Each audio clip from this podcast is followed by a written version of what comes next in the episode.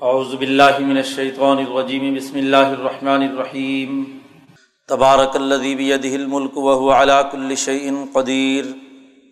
الذي خلق الموت والحیات لیبلوکم ایکم احسن عملا.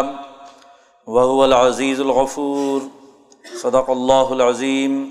آج ہم نے انتیسواں پارہ سماعت کیا ہے اور اس میں کئی صورتیں ہیں۔ پیچھے یہ بات بیان کی گئی تھی کہ صورت قوف سے لے کر مدثر تک کی صورتیں وہ ہیں جن میں قرآن حکیم نے اپنی تعلیم و تربیت کے امور بیان کیے ہیں۔ قرآن حکیم کیا ہے؟ اس کی حقیقت و ماہیت، تجلی طور اور تجلی رب محمد کے تناظر میں قرآن حکیم نے بیان کی اور یہ بات واضح کی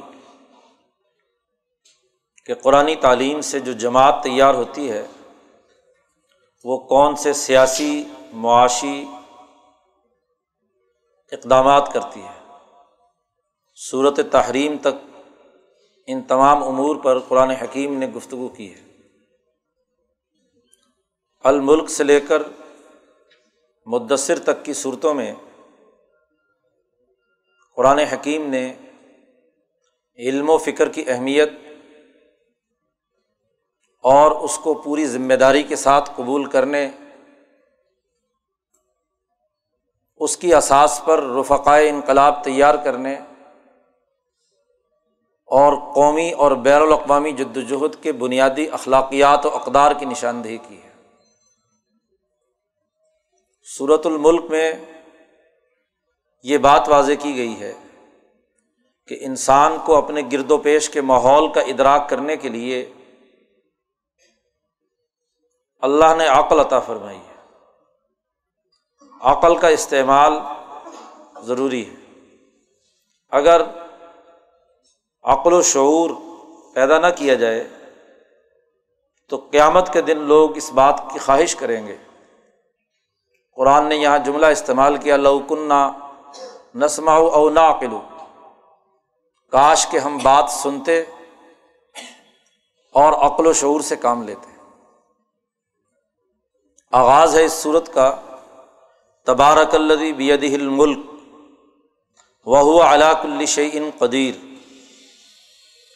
بہت ہی برکت والی ہے وہ ذات، جس کے قبضۂ قدرت میں ہے بادشاہت۔ کائنات کی حکمرانی اور حقیقی بادشاہت۔ اللہ تبارک و تعالیٰ کے ہاتھ میں ہے۔ وہ علاق الشعین قدیر اور وہ ہر چیز پر قادر دنیا کی تمام مخلوقات اس کے دائرۂ قدرت میں ہے کوئی چیز اس کے دائرۂ قدرت سے خارج نہیں۔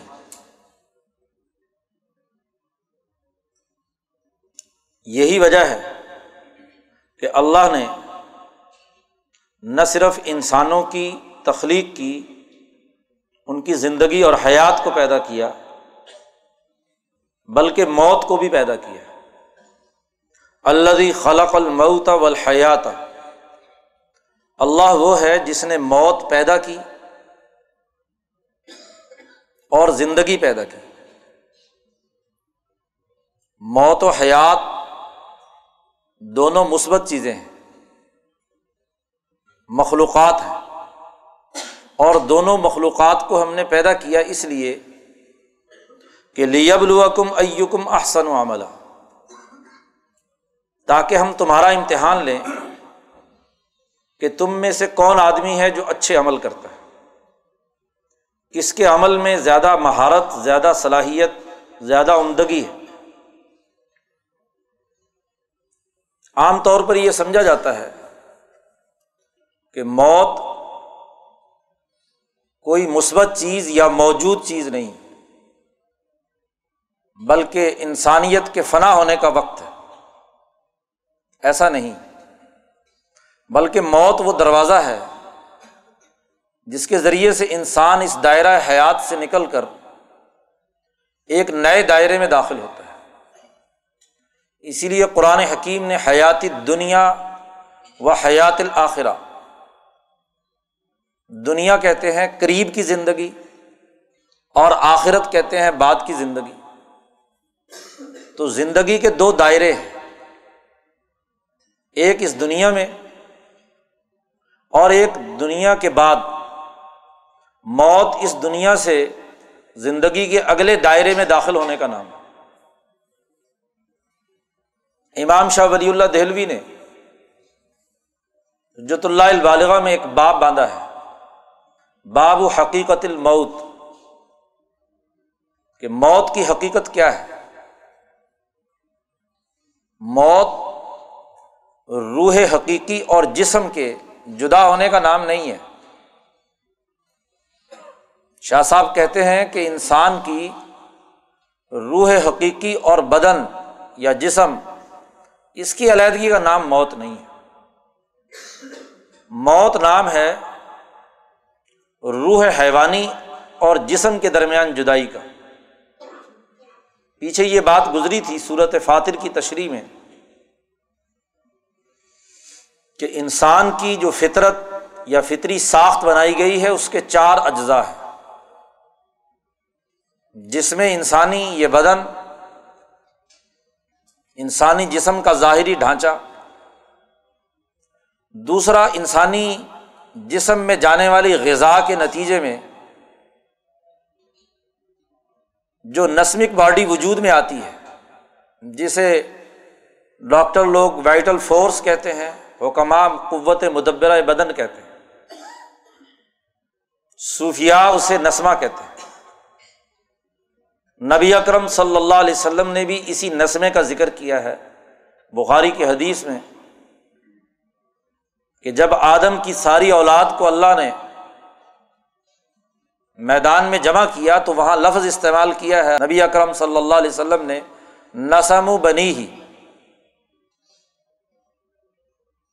کہ آدم کی اولاد کے جتنے نسمیں تھے، ان کی حیوانی جو روح تھی، اسے جمع کیا گیا۔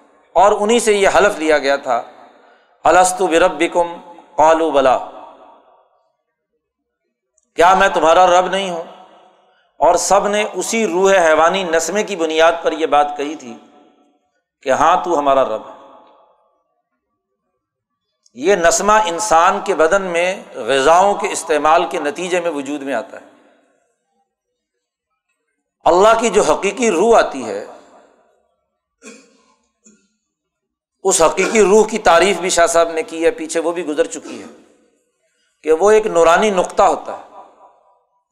غیر منقسم اجزاء پر مشتمل حقیقت فردانیتن و نقطۃ نورانیتن۔ ایسی حقیقت جو تقسیم کو قبول نہیں کرتی، اس کے اجزاء نہیں ہیں۔ وہ واحد اور یکتا ہے، اور ایک نورانی نقطہ ہے۔ جب انسان رحم مادر میں پرورش پاتا ہے تو اس کا جسمانی ڈھانچہ وجود میں آتا ہے۔ جسمانی ڈھانچے اور جسم کے اندر غذا کے داخل ہونے سے اس کے اندر نسمہ وجود میں آتا ہے، روح حیوانی وجود میں آتی ہے۔ جب تک روح حقیقی نہیں آتی، اس کا نسمہ ماں کے حقیقی روح کے ذریعے سے اپنا کام کرتا ہے۔ اس کی نشو و نما، اس کی حرکت شروع ہوتی ہے۔ اور جب تین مہینے کے بعد روح حقیقی آتی ہے تو وہ اس نسمے کے اوپر ٹھہرتی ہے۔ وہاں یہ دونوں روحیں، روح حقیقی اور روح حیوانی، آپس میں ان کا ملاپ ہوتا ہے۔ اس کے نتیجے میں ماں سے الگ، بچے کی اپنی روح از خود حرکت پذیر ہو جاتی ہے۔ حیات دراصل اسی بات کا نام ہے۔ اور جب موت واقع ہوتی ہے تو انسان کی وہ روح اور اس کا بدن، اس کا جسم، ان کے درمیان جدائی ہوتی ہے۔ روح حیوانی اور روح حقیقی کے درمیان نہیں، وہ تو روح حقیقی کے ساتھ یہاں سے آگے چلی جاتی ہے۔ انسان کے جتنے بھی اعمال ہیں، جتنے اخلاق ہیں، وہ اس روح حیوانی کے اندر جذب ہوتے ہیں۔ شاہ صاحب نے اس پر بھی بڑی تفصیلی گفتگو کی ہے کہ انسان جو بھی عمل کرتا ہے، وہ عمل اس کی روح حیوانی کے اندر محفوظ ہو جاتا ہے۔ جس کو پیچھے پندرہویں پارے میں بات عرض کی گئی تھی کہ کل انسان ان الزمنا ہو تو ارہو فی عنق ہی ہر انسان کی گردن میں ہم نے ایک پرندہ، ایک ایسا مرکز ایک ایسا بلیک باکس لگایا ہوا ہے جس میں تمام اعمال ریکارڈ ہو رہے ہیں۔ تو وہ روح حیوانی تمام اعمال کو ریکارڈ کرتی ہے، محفوظ کرتی ہے۔ سزا و جزا انہیں اعمال کی بنیاد پر قبر میں اور حشر میں انسان پر تاری ہوتی ہے۔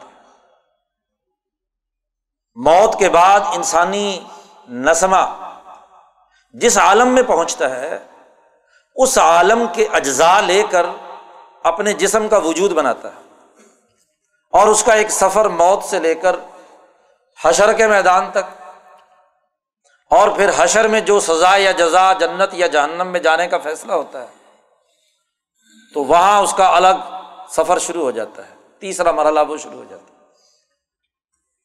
تو یہ موت بھی ہم نے پیدا کی ہے اور یہ حیات بھی ہم نے پیدا کی اور یہ اس لیے پیدا کی ہے۔ لیب الوکم تمہاری آزمائش کی جائے۔ کہ تمہیں یہ جو بدن اور روح دی گئی ہے، اعمال کرنے کے لیے تمہارے سامنے ایک مکمل پروگرام دیا گیا ہے۔ کیا تم نے اس پر عمل کیا یا نہیں؟ ایکم احسن و عملہ کون ہے تم میں سے ایسا جس نے اچھے عمل کیے؟ وہ العزیز الغفور۔ اور اللہ جس کی قدرت میں پوری کائنات، وہ طاقتور ہے، زبردست، العزیز۔ اور الغفور بھی ہے۔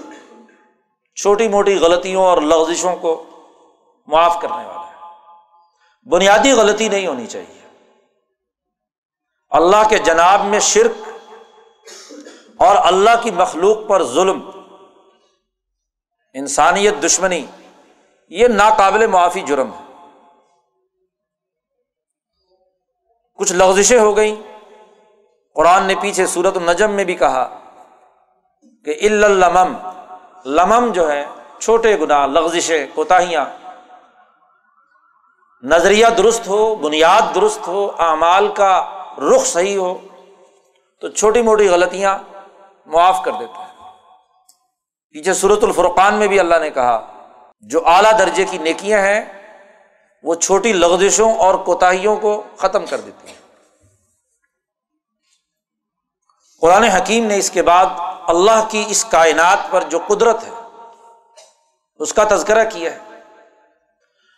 اور اس حقیقت کی نشاندہی کی ہے کہ آسمان ہم نے کیسے بنایا، اس پر ذرا غور و فکر کرو، عقل دوڑاؤ۔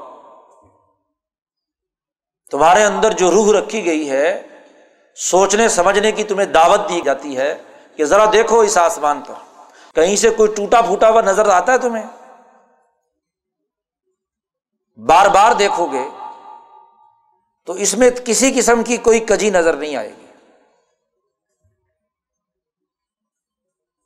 حتیٰ کہ تمہاری آنکھیں تھک جائیں گی۔ یون قلب الئی کل بسر خاص وہ حسیر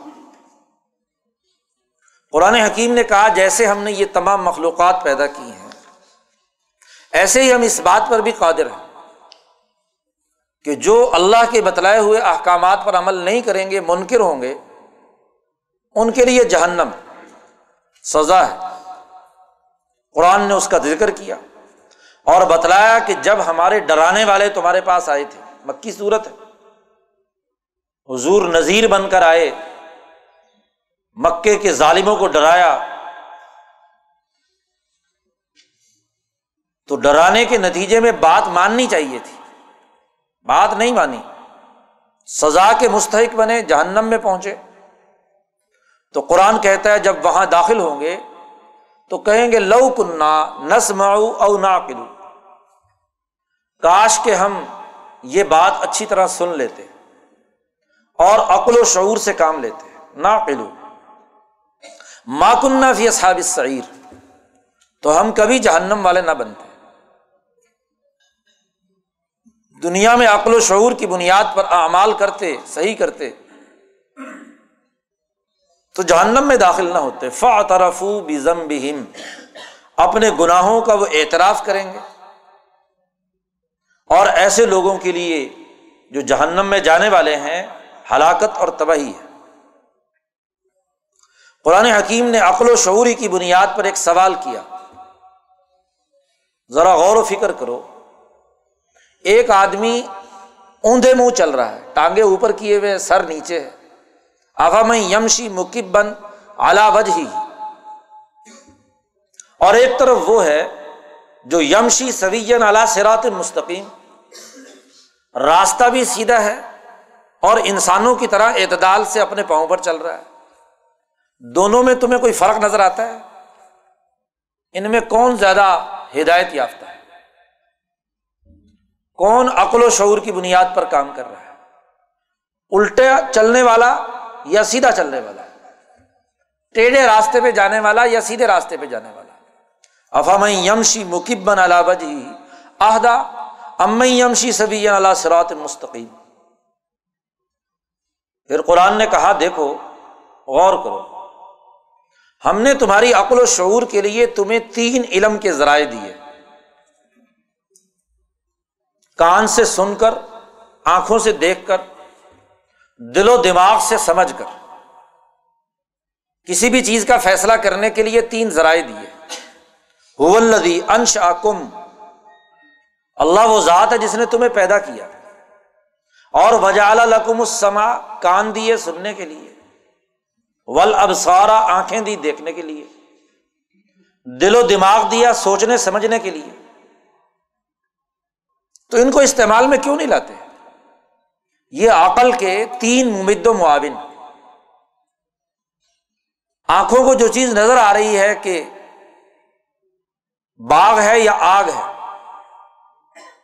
کانوں کو سنائی دے رہی ہے ایک بات۔ تو فرق اور تمیز تم کیوں نہیں کرتے؟ پلی لما تشکرون۔ بہت کم لوگ ہو جو تم ان نعمتوں کا شکر ادا کرتے ہو۔ اور شکر کی تعریف میں نے دوسرے پارے میں کی تھی کہ شکر محض تصبی شکر کی پڑھنا کافی نہیں ہے۔ شکر کا مطلب یہ ہے کہ جو چیز، جو صلاحیت آپ کو عطا کی گئی ہے، اسے پورے ذمہ داری کے ساتھ استعمال کرنا۔ آنکھیں دیے دیکھنے کے لیے تو ان سے دیکھنا۔ یہ آنکھوں کا شکر ہے۔ اور تمیز پیدا کرنا کہ صحیح کیا ہے، غلط کیا ہے۔ کان دیے سننے کے لیے تو سن کر بات سمجھنا، صحیح کیا ہے، غلط کیا ہے۔ دل و دماغ دیا ہے عقل و شعور سوچنے، سمجھنے کے لیے۔ تو شکر یہ ہے کہ اس کا استعمال کیا جائے۔ یہ نہ ہو کہ عقل پر پردہ ڈال دیا جائے۔ قرآن حکیم نے کہا کلی لما تشکر علم کی یہ ذرائع ہے اور یاد رکھو، یہ علم تو جو تم ادراک کرتے ہو آنکھوں سے، کانوں سے، یہ تو ابھی ابتدائی درجے کا ہے۔ کل اے محمد صلی اللہ علیہ وسلم، ان سے کہہ دیجیے انم العلم عند اللہ۔ اصل علم تو اللہ کے پاس اور اللہ نے وہ علم قرآن کی شکل میں تمہارے پاس نازل کر دیا۔ تو کم از کم اب اپنی آنکھوں کانوں، دل و دماغ کو اس کی طرف متوجہ کرو۔ ان نما انا نذیر مبین۔ میں واضح طور پر ڈرانے والا ہوں کہ دیکھو، اگر تم نے اس پیغام پر عمل نہ کیا، تم ظلم و ستم سے باز نہ آئے، تو ضرور ایک عذاب تمہارے سامنے کھڑا ہے۔ قرآن حکیم نے اس پر پھر مزید دلائل دیے اور علم کی اہمیت واضح کی۔ کہ علم ہی دراصل، عقل و شعور کا استعمال ہی دراصل انسانیت کی ترقی کا باعث ہے۔ اچھے اعمال علم و عقل کی بنیاد پر وجود میں آتے ہیں۔ بے شعوری، غفلت اور جہالت کی بنیاد پر جو فیصلے کیے جاتے ہیں، وہ نتیجہ خیز نہیں ہوتے۔ اگلی صورت صورت القلم، یہ بھی مکی صورت نبی اکرم صلی اللہ علیہ وسلم پر جو قرآن حکیم نازل ہوا، اس اعتبار سے یہ دوسری صورت۔ سب سے پہلی صورت صورت العلق۔ اقرا بسم ربی کلدی خلق۔ اور اس کے بعد جو دوسری صورت نازل ہوئی، وہ یہ صورت قلم۔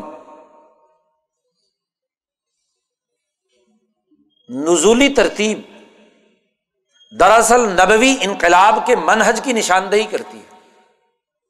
کہ حضور اقدس صلی اللہ علیہ وسلم پر کس ترتیب سے قرآن نازل ہوا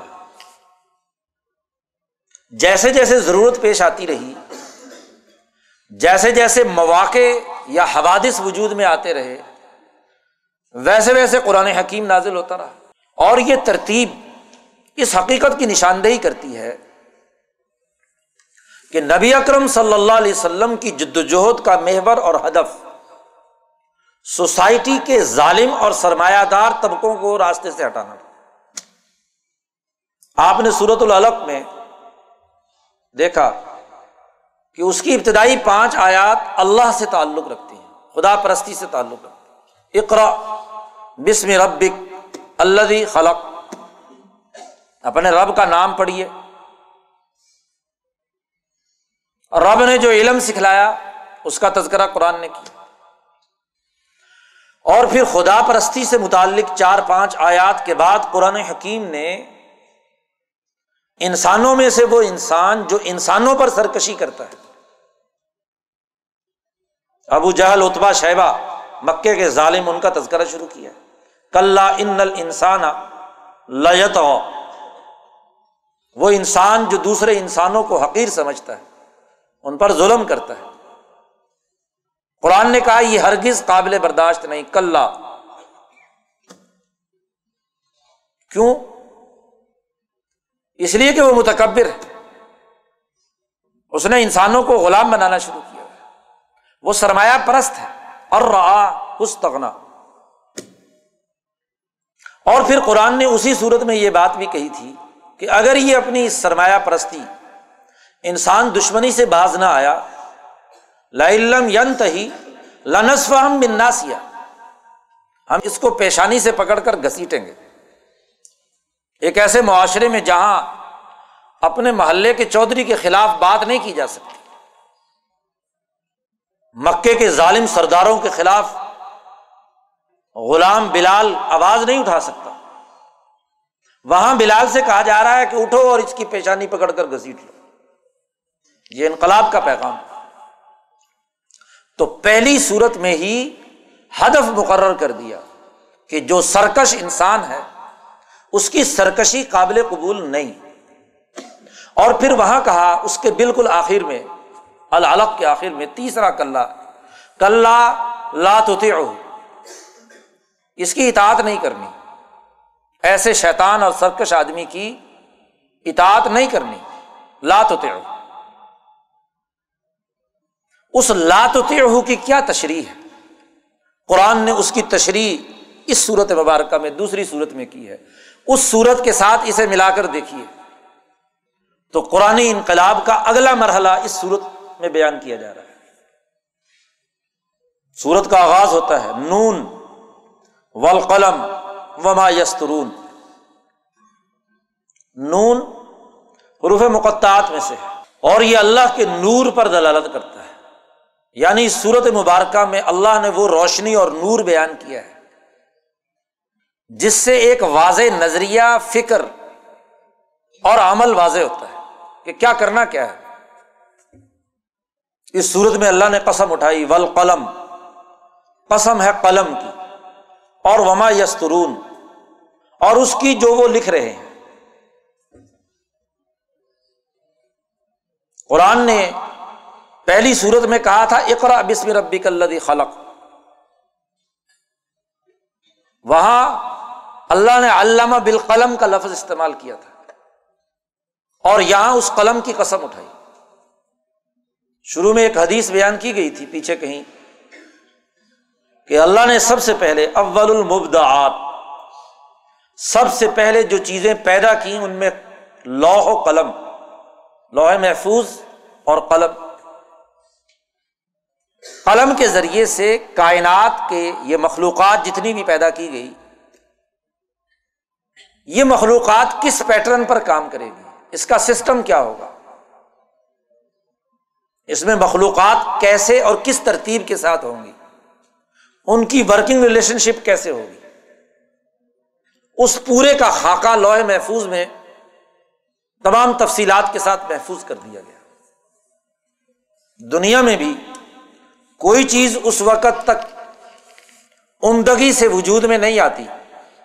جب تک کہ اس کو وجود بخشنے والی قوتیں اس کا مکمل ڈھانچہ تیار نہیں کرتی، اس کا خاکہ تیار نہیں کرتی کہ یہ چیز کیسے کام کرے گی۔ اس کے مختلف اجزاء کے درمیان کیا ربط اور تعلق ہوگا؟ تو اللہ نے کائنات کی تخلیق سے پہلے اس کا مکمل خاکہ محفوظ کر لیا۔ لوہے محفوظ۔ تو قرآن نے اس قلم کی قسم اٹھائی۔ اور وما یسترون اور وہ جو اس قلم کے ذریعے سے تمام کائنات کے تمام اعمال لکھ دیے گئے ہیں، اس کی قسم۔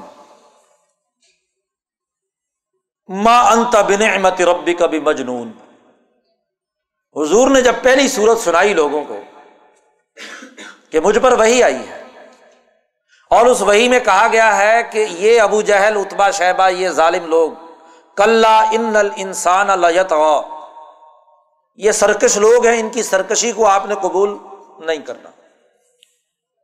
یہ کہا گیا کہ کل لا تو ان کی اطاعت نہیں کرنی۔ تو مکے کے سرداروں نے کہا کہ یہ مجنون ہو گیا، دماغ پہ اثر ہو گیا۔ بھلا انسان اور انسان کے پاس فرشتہ ہے۔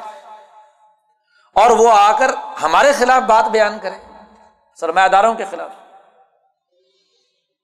یہ مجنون ہے۔ نبی اکرم صلی اللہ علیہ وسلم کو مجنون قرار دے دیا۔ تو دوسری صورت میں اللہ نے کہہ دیا کہ قلم کی قسم اور جو کچھ وہاں لکھا جا رہا ہے اس کی قسم۔ ماں انتا بنعمت ربی کا بھی مجنون تیرے رب کی نعمت کی بنیاد پر تو مجنون نہیں ہے۔ جنون کی کیفیت تاری نہیں ہوئی۔ کوئی پاگل پن کا دورہ نہیں پڑا۔ یہ جو قرآن نازل ہو رہا ہے۔ ماں انت بن احمد ربی کا بھی مجنون آپ کی حالت تو یہ ہے کہ ان اللہ اجرن غیر ممنون۔ حضور کو تسلی دی گئی۔ ایک آدمی عقل و شعور کی بات کرے اور لوگ کہیں کہ یہ پاگل ہے۔ تو تکلیف تو ہوتی ہے۔ تو حضور کو جو تکلیف ہوئی، تو اللہ نے کہا ان اجرن غیر ممنون. آپ کے لیے تو اتنا اجر ہے، بے شمار، کوئی گنتی اور کتار و شمار نہیں۔ نہ ختم ہونے والا اجر و انعام ہے آپ کے لیے۔ اس لیے ان کے فتووں سے گھبرانے کی بات نہیں۔ یہ ہر دنیا کی عقل مند کو ایسے ہی بے وقوف اور مجنون اور پاگل کہتے رہے۔ آپ کی حالت تو یہ ہے کہ ان نقا لالا خلقن عظیم۔ آپ تو بہت اونچے اخلاق کے مالک ہیں۔ پاگل کے پاس کوئی خلق ہوتا ہے؟ اس کے کوئی اخلاق ہوتے ہیں؟ آپ کیسے پاگل ہو سکتے ہیں؟ آپ کے پاس تو بہت اونچے درجے کے اخلاق ان نقا لالا خلوقن عظیم۔ اور وہ اخلاق کیا ہے حضرت عائشہ صدیقہ سے اس آیت کی تشریح کے سلسلے میں پوچھا گیا کہ حضور کے اخلاق کیا ہیں؟ تو حضرت عائشہ نے فرمایا، کانا خلوق قرآن آپ کے اخلاق قرآن ہے قرآن کی چلتی پھرتی تصویر دیکھنا ہو تو محمد مصطفیٰ صلی اللہ علیہ وسلم۔ کتابوں میں لکھا ہوا قرآن اگر عمل دیکھنا ہو تو حضور کی سیرت کو دیکھ لو۔ فصب سر آپ ان کو دیکھ لیں گے۔ وہ یوب سرون یہ بھی دیکھیں۔ پتہ چل جائے گا کہ آخر میں پاگل پن کا دورہ کس پر پڑا ہوا ہے۔ جو عقل کی بات نہیں مان رہا وہ پاگل ہے۔ جو عقل کی بات بتلا رہا ہے وہ پاگل، پتہ چل جائے۔ گا بی کم المفتون، تم میں سے کون دیوانہ ہے؟ بی کم المفتون، تم میں سے کون ہے جو دیوانہ ہوگا؟ ان ربا کا ہوا عالم بے منز اللہ سبیل ہی وہ عالم بال محتدین تیرا رب اچھی طرح جانتا ہے کہ کون گمراہ ہے اور کون ہدایت پر۔ تو آپ فکر نہ کریں۔ آپ ہدایت پر ہیں، اعلی اخلاق پر ہیں۔ آپ کے لیے لامحدود اجر ہے۔ آپ کے اندر کسی قسم کا کوئی مجنون یا مفتون کا کوئی شائبہ تک بھی نہیں۔ تو سب سے پہلے صورت میں تسلی دی حضور صلی اللہ علیہ وسلم۔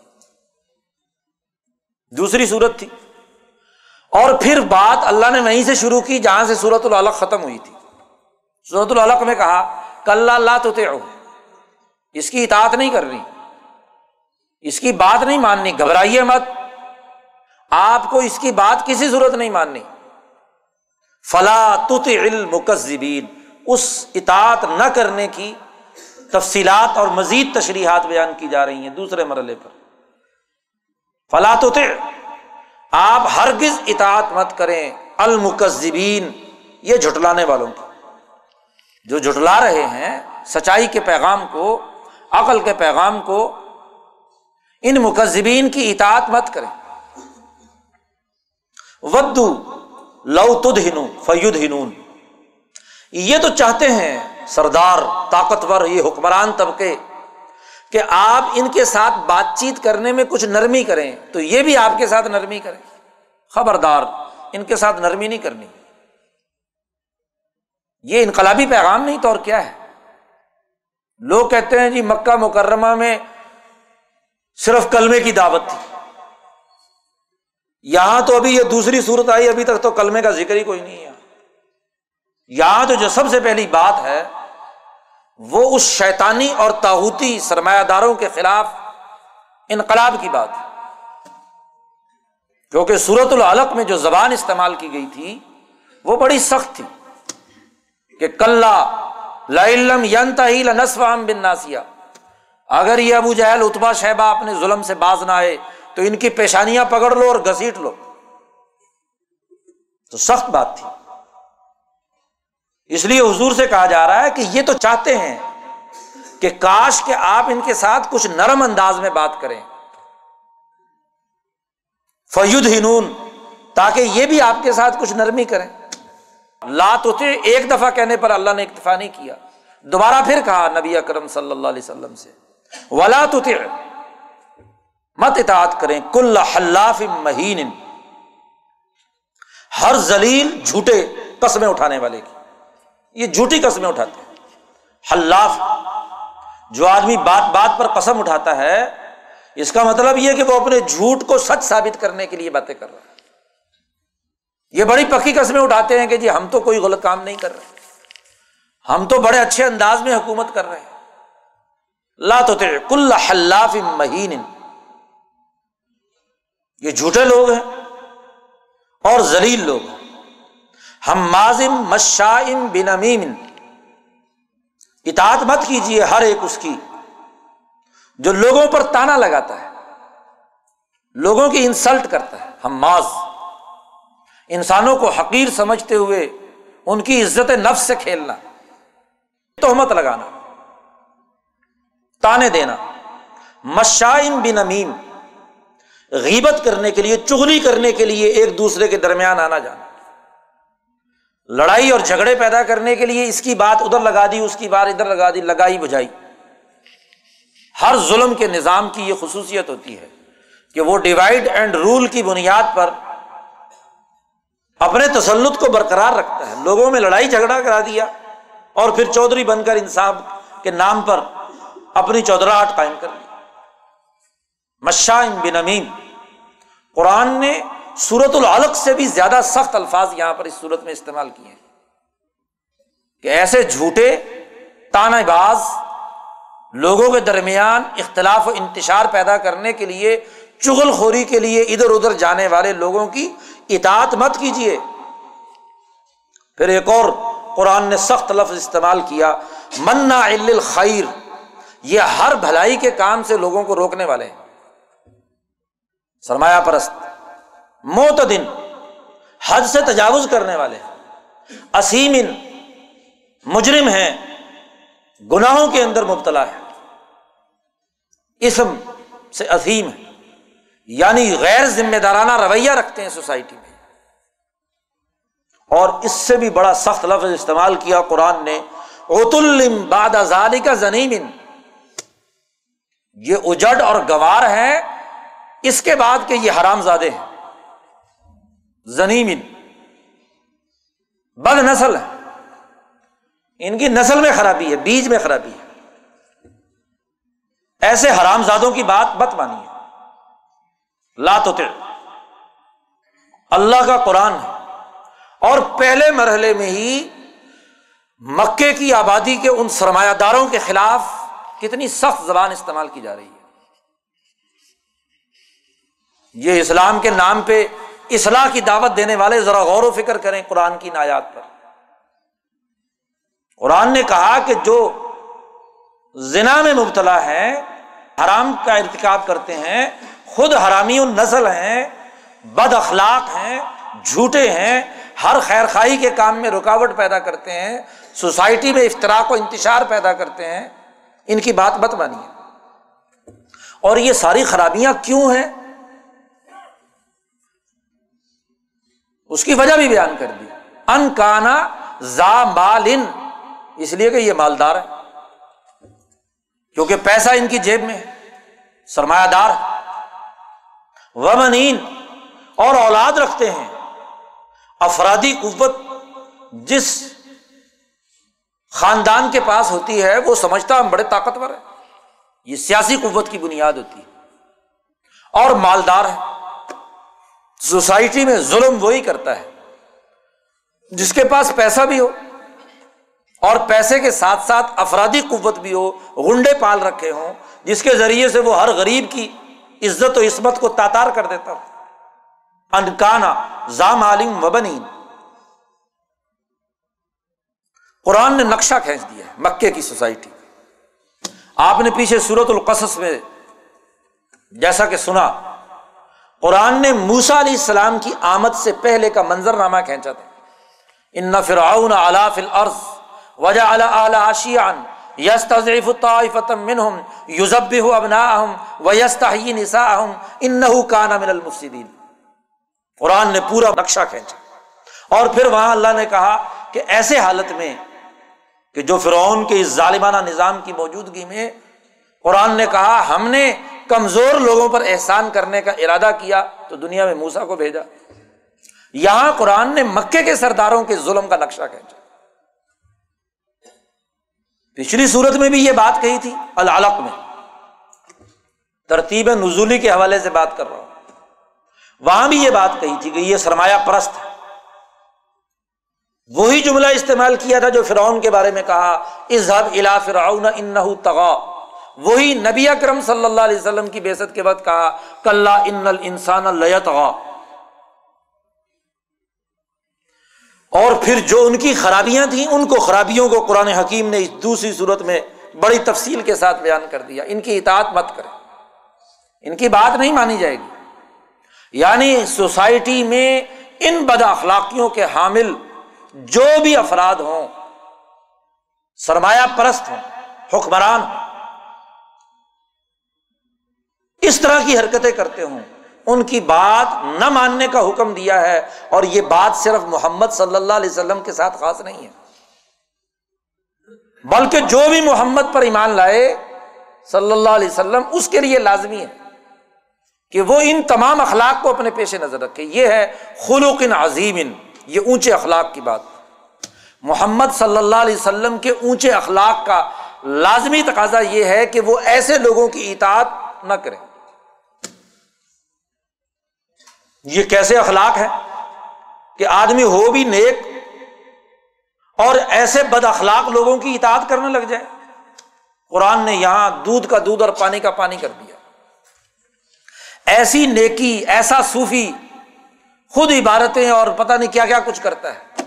لیکن اطاعت کرتا ہے ایسے لوگوں کی جن کے یہ اخلاق قرآن نے بیان کیے ہیں، یہ بد اخلاقی رکھتے ہیں۔ تو وہ خلوق عظیم پر ہوگا؟ نہیں۔ وہ ذاتی زندگی میں کتنا ہی نیک کیوں نہ ہو۔ لیکن ایسے غلط نظام کا حامی ہے، اس سسٹم کو قبول کیے ہوئے ہے، تو وہ محمد صلی اللہ علیہ وسلم کے اخلاق پر نہیں، کسی بدھا کے اخلاق پر ہوگا تو ٹھیک ہے۔ جی کسی راہب کے اخلاق پر ہوگا تو ٹھیک ہے۔ کسی جوگی کے جوگیانہ اس نے کوئی رویے اپنا لیے ہوں گے تو الگ بات ہے۔ ایسے صوفیوں کا کیا اعتبار؟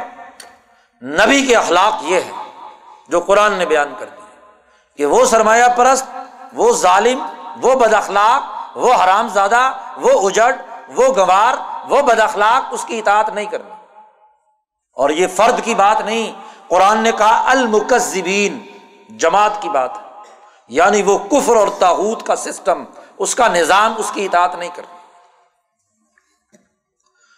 قرآن حکیم نے اس سے اگلی ایک اور بات بھی کہی۔ ایزات اللہ علیہ آیاتنا ایسے سرمایہ دار کے سامنے جب قرآن کی یہ آیتیں پڑھ کر سنائی جاتی ہیں، تو وہ کہتا ہے اساتیر الاولین۔ یہ پرانے لوگوں کے قصے کہانیاں ہیں، یہ کوئی موسا فرعون کی باتیں ہیں، یہ پرانے افسانے ہیں۔ آج کے دور میں یہ نئی باتیں نہیں چل سکتی۔ آج کے شیطان صفت بھی یہی کہتے ہیں۔ او جی چودہ سو سال پہلے حضور نے انقلاب برپا کر دیا تھا، یہ اس دور کی باتیں ہیں۔ آج تو جدید دور ہے، ڈیجیٹل ایج ہے۔ اس کے اندر یہ باتیں کہاں چلیں گی؟ یہ تو پرانے دور کی باتیں ہیں۔ اساتیر الاولین۔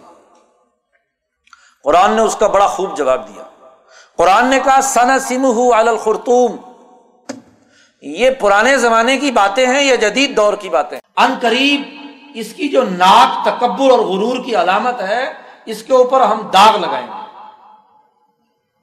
جب تلوار کا وار چلے گا اور بدر میں چلا، یہی بڑے بڑے متکبر ستر بڑے بڑے آدمی جن کے یہ رویے تھے، المکذبین، ان کا نظام عالم و بنین۔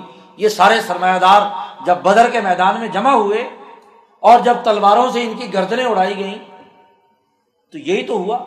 سنسم ہو ان قریب ان کی ناک پر ہم داغ لگائیں وہ کہتے ہیں نا کہ جب کوئی سرمایہ دار طاقتور زریل ہو کہتے ہیں کہ ناک کاٹ دی۔ تو ناک کاٹنے کا محاورہ اردو میں بھی استعمال ہوتا ہے اور اربوں کے یہاں بھی۔ جس کی ناک کٹ جائے، سمجھ لو کہ سب کچھ۔ تو ان کی ناک کو ہم ایسا داغ لگائیں گے کہ انہیں پتہ چل جائے۔ گا انا بلونا ہوں قرآن نے یہاں ایک واقعہ بیان کیا۔ اور اس واقعے کے تناظر میں ان کی خرابیوں کو مزید واضح کیا۔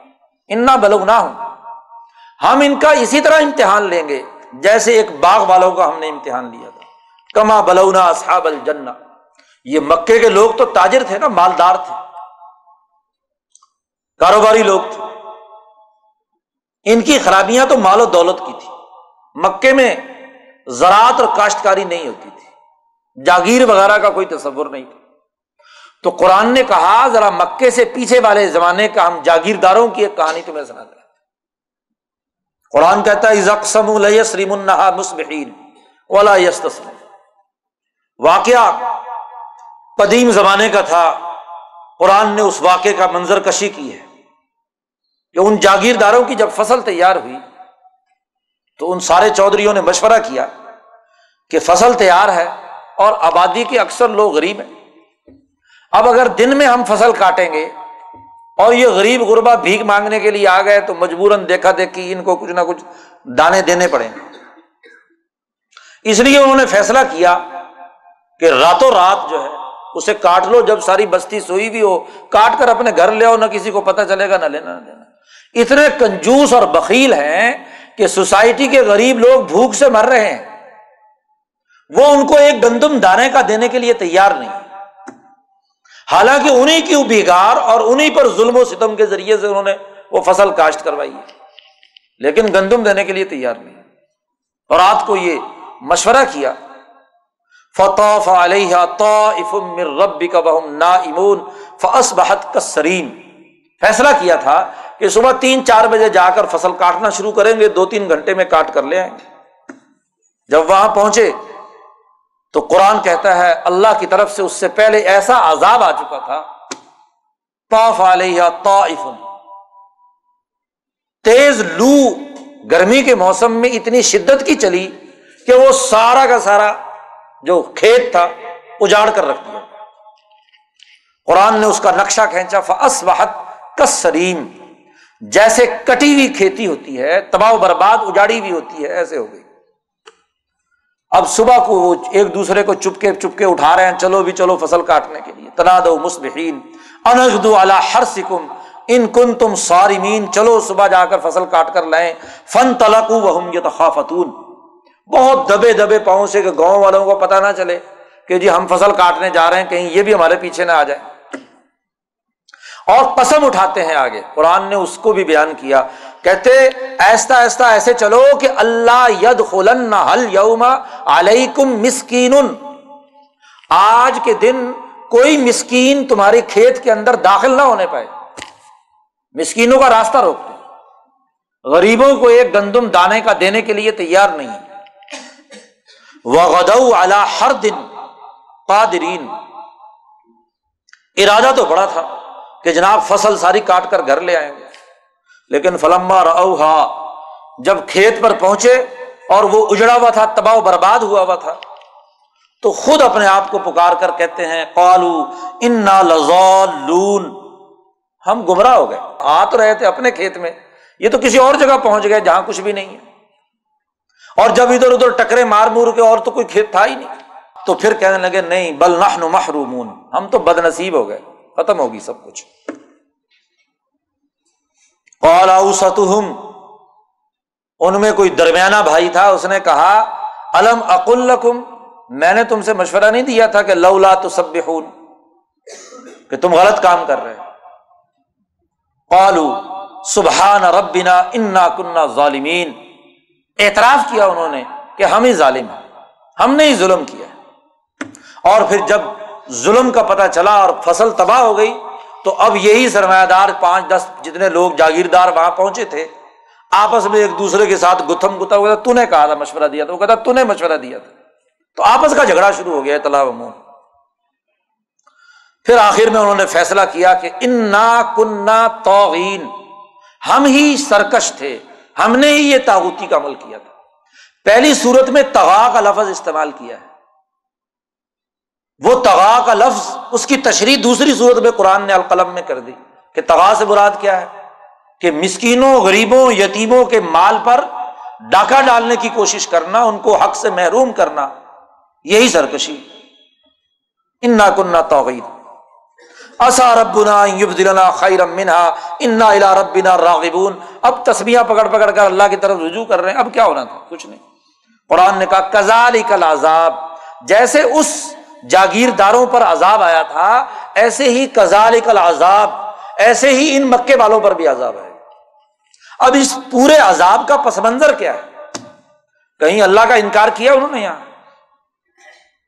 بلکہ اللہ کو تو آخر میں ماننے لگے، سبحان ربینا ان نا کنہ تعوین یہاں مسکینوں کو مال و دولت دینے سے روکنے کی قسم اٹھاتے ہیں اور اس کی پلاننگ کرتے ہیں۔ اس پر اللہ نے کہا کزال کل عذاب عذاب کا پس منظر بھی واضح ہو گیا۔ اور اسی تناظر میں کیا ہے؟ مکے والوں سے کہا جا رہا ہے، ایسے ہی تم پر بھی عذاب آئے اور ایسا ہی ہوا بھی کہ جب یہ بدر میں تباہ ہوئے تو پھر آ کر لڑے۔ غزبۂ احزاب میں تباہ ہوئے تو پھر ان کے درمیان پھوٹ پڑی۔ اور جب مکہ فتح ہوا تو انہیں ابو سفیان نے آ کر حضور سے کہا کہ ہم نے زیادتی کی ہم ہی ظالم، انا کنہ ظالم تو وہی بات قرآن حکیم نے کہی کزا علی عذاب ان پر بھی عذاب، دنیا کا عذاب ایسے ہی آئے گا۔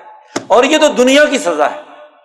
سرمایہ پرستی پر غریبوں، مسکینوں کے حقوق پر ڈاکہ ڈالنے کی دنیا میں سزا ہے۔ اور آخرت کی سزا بھی قرآن نے کہا والا عذاب الآخرتی اکبر۔ آخرت کا عذاب تو اس سے بھی بڑھ کر ہے۔ لو کانو یا لمون اگر یہ جانتے۔ اور جو دنیا کے عذاب میں لپیٹ میں آ گیا، وہ آخرت کے عذاب میں ضرور آئے۔ گا قرآن حکیم نے کہا، ان للمتقین عند ربهم جنات النعیم۔ اب یہاں سے متقی آدمیوں کا ذکر کیا سورت العلق میں بھی اللہ نے کہا تھا کہ، او ہمارا بت تقوا جو بندہ نماز پڑھتا ہے اور تقوا کا حکم دیتا ہے اس کو یہ ایزائے دیتے ہیں رسول اللہ صلی اللہ علیہ وسلم کو۔ تو وہ تقوا کیا ہے؟ متقین۔ ان کا ذکر قرآن نے یہاں کیا اور پھر بتلایا کہ ان کے لیے انعامات ہیں۔ اور پھر ایک سوال کیا، افا نجال المسلمین کل مجرمین کیا ہم ان مسلمانوں کو، ان مجرموں کے برابر قرار دے دیں؟ ایسا نہیں ہو سکتا۔ مالکم کئی فتح کمون تم کیسے فیصلے کرتے ہو؟ کیسے غور و فکر کرتے ہو؟ قرآن حکیم نے ان کی قیامت میں جو سزا ہوگی، اس کا بھی ذکر کیا ہے۔ اور پھر آخر میں نبی اکرم صلی اللہ علیہ وسلم سے کہا ہے فضرنی بحاد الحدیث آپ چھوڑ دیجیے مجھے اور یہ جو آدمی قرآن کا انکار کر رہا ہے، اس کو چھوڑ دیجیے میں جانوں، یہ جانے۔ سنس تدری من حیث اللہ عالمون اب تو میں نے رسی ڈھیلی چھوڑ دی ہے۔ حیث اللہ عالمون یہ جانتے نہیں۔ لیکن جب میری پکڑ آئے گی تو وہ بڑی مضبوط ہوگی۔ استدراج اسے کہتے ہیں کہ جب دریا میں مچھلی پکڑنے کے لیے جب کانٹا ڈالا جاتا ہے اور اس کے اندر کوئی نہ کوئی گوشت یا کوئی چیز ساتھ ڈالی جاتی ہے، مچھلی جب پہلی دفعہ اسے نکلتی ہے تو دھاگا ڈھیلا چھوڑ دیا جاتا ہے تاکہ وہ اچھی طرح اس کو کھا کر حلق کے اندر پہنچ جائے۔ اور جب حلق کے اندر پہنچ جاتا ہے تو پھر بس ایک جھٹکا لگتا ہے اور مچھلی باہر۔ اور اگر پہلے مرحلے میں ہی اس نے ابھی منہ میں ڈالا ہو اور فوراً کھینچ لو، تو مچھلی نہیں قابو آتی۔ اس کو کہتے ہیں استدراج، رسی ڈھیلی چھوڑنا۔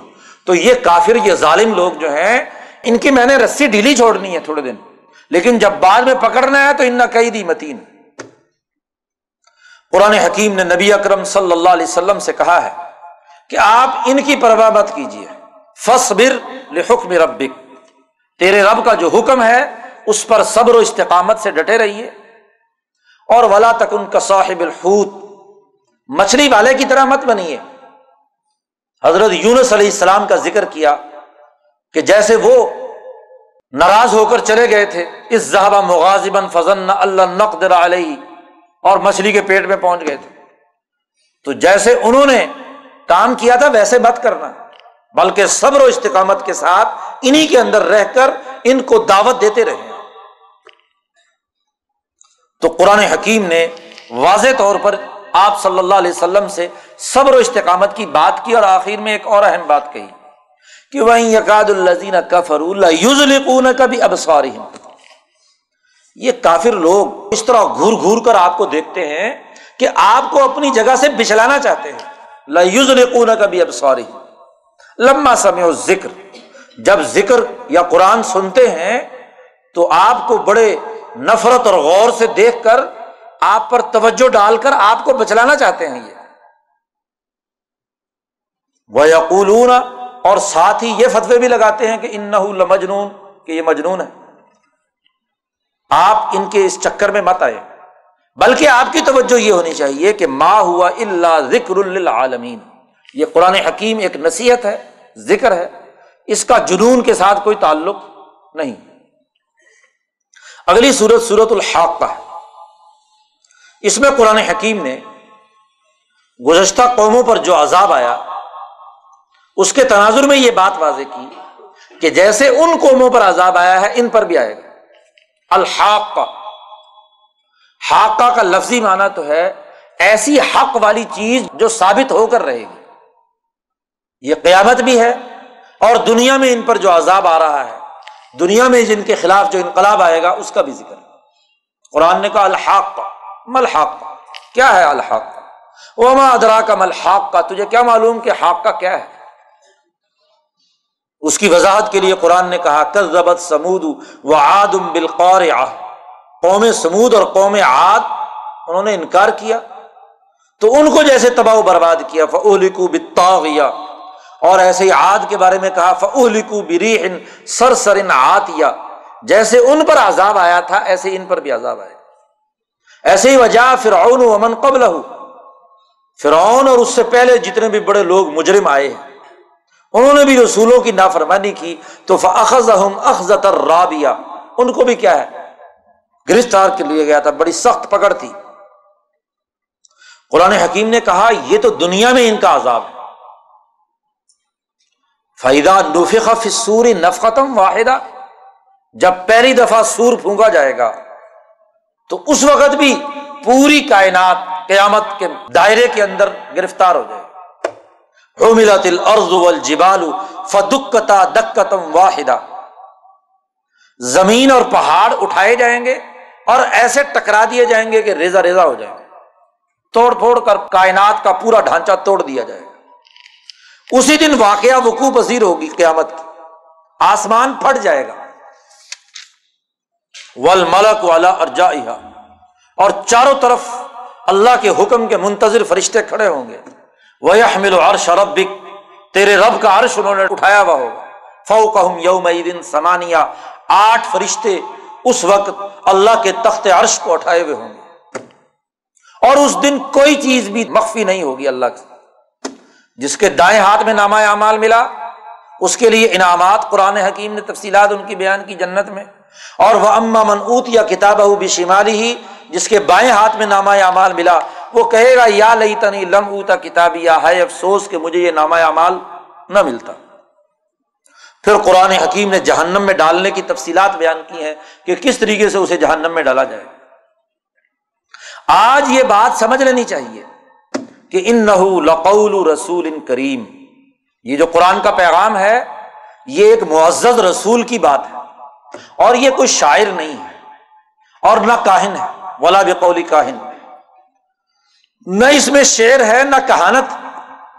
یہ تو اللہ کی طرف سے تنظیر مر رب العالمین۔ رب العالمین کی طرف سے یہ قرآن نازل ہوا ہے۔ اور وہ ان لتذکرت المتقین یہ متقی لوگوں کے لیے نصیحت ہے۔ لوگ ہیں جو اس کا انکار کرتے ہیں اور ہم انہیں اچھی طرح جانتے ہیں اور ان کے لیے بالآخر حسرت اور ندامت۔ قرآن کی حقیقت بیان کی ان لحق القین یہ قطعی اور یقینی بات ہے۔ اس لیے آپ فصب بسم ربک العظیم، اپنے رب عظیم کی تصویر و تحمید بیان کیجیے۔ اگلی صورت صورت المعارج۔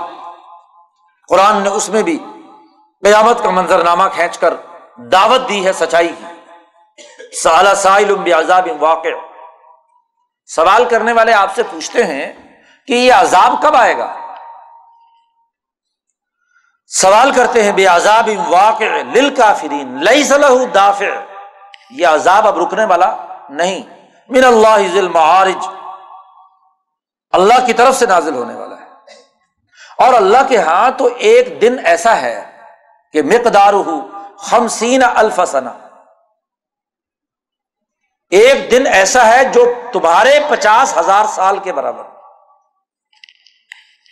تمہارے اس دنیا کے دن رات تو وجود میں آئے اس دن، جس دن سورج اور زمین اور نظام شمسی کی گردش یہ شروع ہوئی تو تمہاری گنتی تب شروع ہوئی دن رات کا نظام تب بنا ہے۔ اس سے پہلے کائنات کیسے تھی؟ اس کا دن کیا تھا؟ تو وہ دن اللہ کہتا ہے کہ جو تم دن گنتے ہو، ان دنوں کی گنتی اگر کی جائے تو تمہارے پچاس ہزار سال اور اللہ کا ایک دن۔ اتنا لمبا دن۔ فصبر صبر جمیلا۔ نبی اکرم صلی اللہ علیہ وسلم سے کہا جا رہا ہے کہ آپ صبر جمیل، صبر و استقامت کے ساتھ یہ دعوت دیتے رہے۔ قیامت کا منظرنامہ قرآن نے کھینچا ہے اور بتلایا ہے کہ جب یہ عذاب شروع ہوگا تو اس دن جو مجرم ہوگا یود المجرم لو یفتدی من عذاب یوم بھی بنی اس دن مجرم یہ خواہش کرے گا کہ میری جان بچ جائے اور میرے بچوں کو پکڑ کے لے جاؤ۔ یعنی اپنے بچے، حالانکہ دنیا میں انسان بچوں کے لیے سب کچھ کرتا ہے، لیکن وہاں اتنا شدید ترین عذاب ہوگا کہ اپنے بچوں کو کہے گا لمیا انہیں پکڑ لے، میری جان چھوڑ دے۔ لو یفتدی، کاش کے فدیہ لیا جاتا اس دن۔ بچوں کا۔ وہ صاحبت ہی اپنی بیوی کا فدیہ دے گا۔ کہتا مجھے میری جان چھوڑ دو، بیوی کو لے جاؤ۔ دنیا میں بیوی کی حفاظت کرتا ہے۔ وہ ہی اپنے بھائی کو فدیا دینے کی کوشش کرے گا کہ بھائی کو لے جاؤ پکڑ کے۔ وہ فصیلتی ہلتی تو بھی ہی اس قبیلے برادری رشتے داروں کو پکڑوانے کی کوشش کرے گا۔ اپنی جان بچانے کے لیے جس کی پناہ میں آج رہتا ہے تو بھی اومن فل اور جمیان اور کون ہے جو تم فدیے میں دے سکتے ہو؟ اس دن کوئی نجات نہیں ہوگا کل ان لذا نزا شوا خبردار، وہ بھڑکتی ہوئی آگ جو چمڑی ادھیڑ کر رکھ دے گی۔ تدعو من اد برا و جو پشت پھیر کر بھاگے گا اسے بھی، اور دوڑتا ہوا جتنا بھی جائے گا اسے بھی پکڑ لے گی، بلا لے گی۔ وہ جو پشت پھیر کر بھاگتا تھا، قرآن نہیں مانتا تھا رو گردانی کرتا تھا، اور وہ جمع، مال و دولت جمع کرتا تھا فو اور پھر گن گن کر رکھتا تھا۔ کتنے نوٹ ہیں؟ تھیلیاں بھر بھر کر۔ کتنے دینار ہیں، کتنے درم ہیں، کتنے نوٹ ہیں، کتنی کرنسی ہے۔ جمع مالدار ہے سرمایہ پرست ہے دولت انسانیت پر خرچ کرنے کے بجائے خوب گن گن کر رکھتا ہے ننانوے کے چکر میں پڑا ہوا ہے۔ قرآن نے کہا، ان انسان خلی کا حلوا یہ انسان بڑا کم ہمت پیدا ہوا ہے جلد باز ہے۔ ایزامت شرو جزوا اس کو کوئی تکلیف پہنچتی ہے تو آسمان سر پر اٹھا لیتا، رو رو کر۔ چلا اٹھتا ہے۔ اور ویدا مسح الخیر تھوڑی سی خوشحالی آ جائے، پیسے آ جائیں تو منوا پکڑتا ہے۔ تکبر اور غرور کی حالت بہت اونچے درجے کی ہوتی ہے۔ تو چار پیسے آ جائیں تو اپنے آپ کو بہت بڑی طاقت سمجھتا ہے، دوسروں کو حقیر سمجھتا ہے۔ اور اگر کچھ نہ ہو تو ایسے نیچے لگتا ہے، شور شرابہ مچاتا ہے، چیختا چلاتا ہے، جیسے یہی سب سے بڑا عذاب ہے اس کے لیے۔ قرآن نے کہا، یہ عام انسان کا حال ہے۔ لیکن المسلین وہ انسان ان رویوں کا حامل نہیں ہوتا جو نمازی اور اگر نمازی بھی یہی کام کریں، تو پھر سوچنا چاہیے کہ ہم نمازی ہیں بھی یا نہیں۔ کیونکہ اللہ نے کہا کہ نمازی یہ کام نہیں کرتا۔ المسلین کون مسلی کون نماز پڑھنے والے؟ کیا وہ ٹھونگے مار کر نماز پڑھنے والے؟ نہیں۔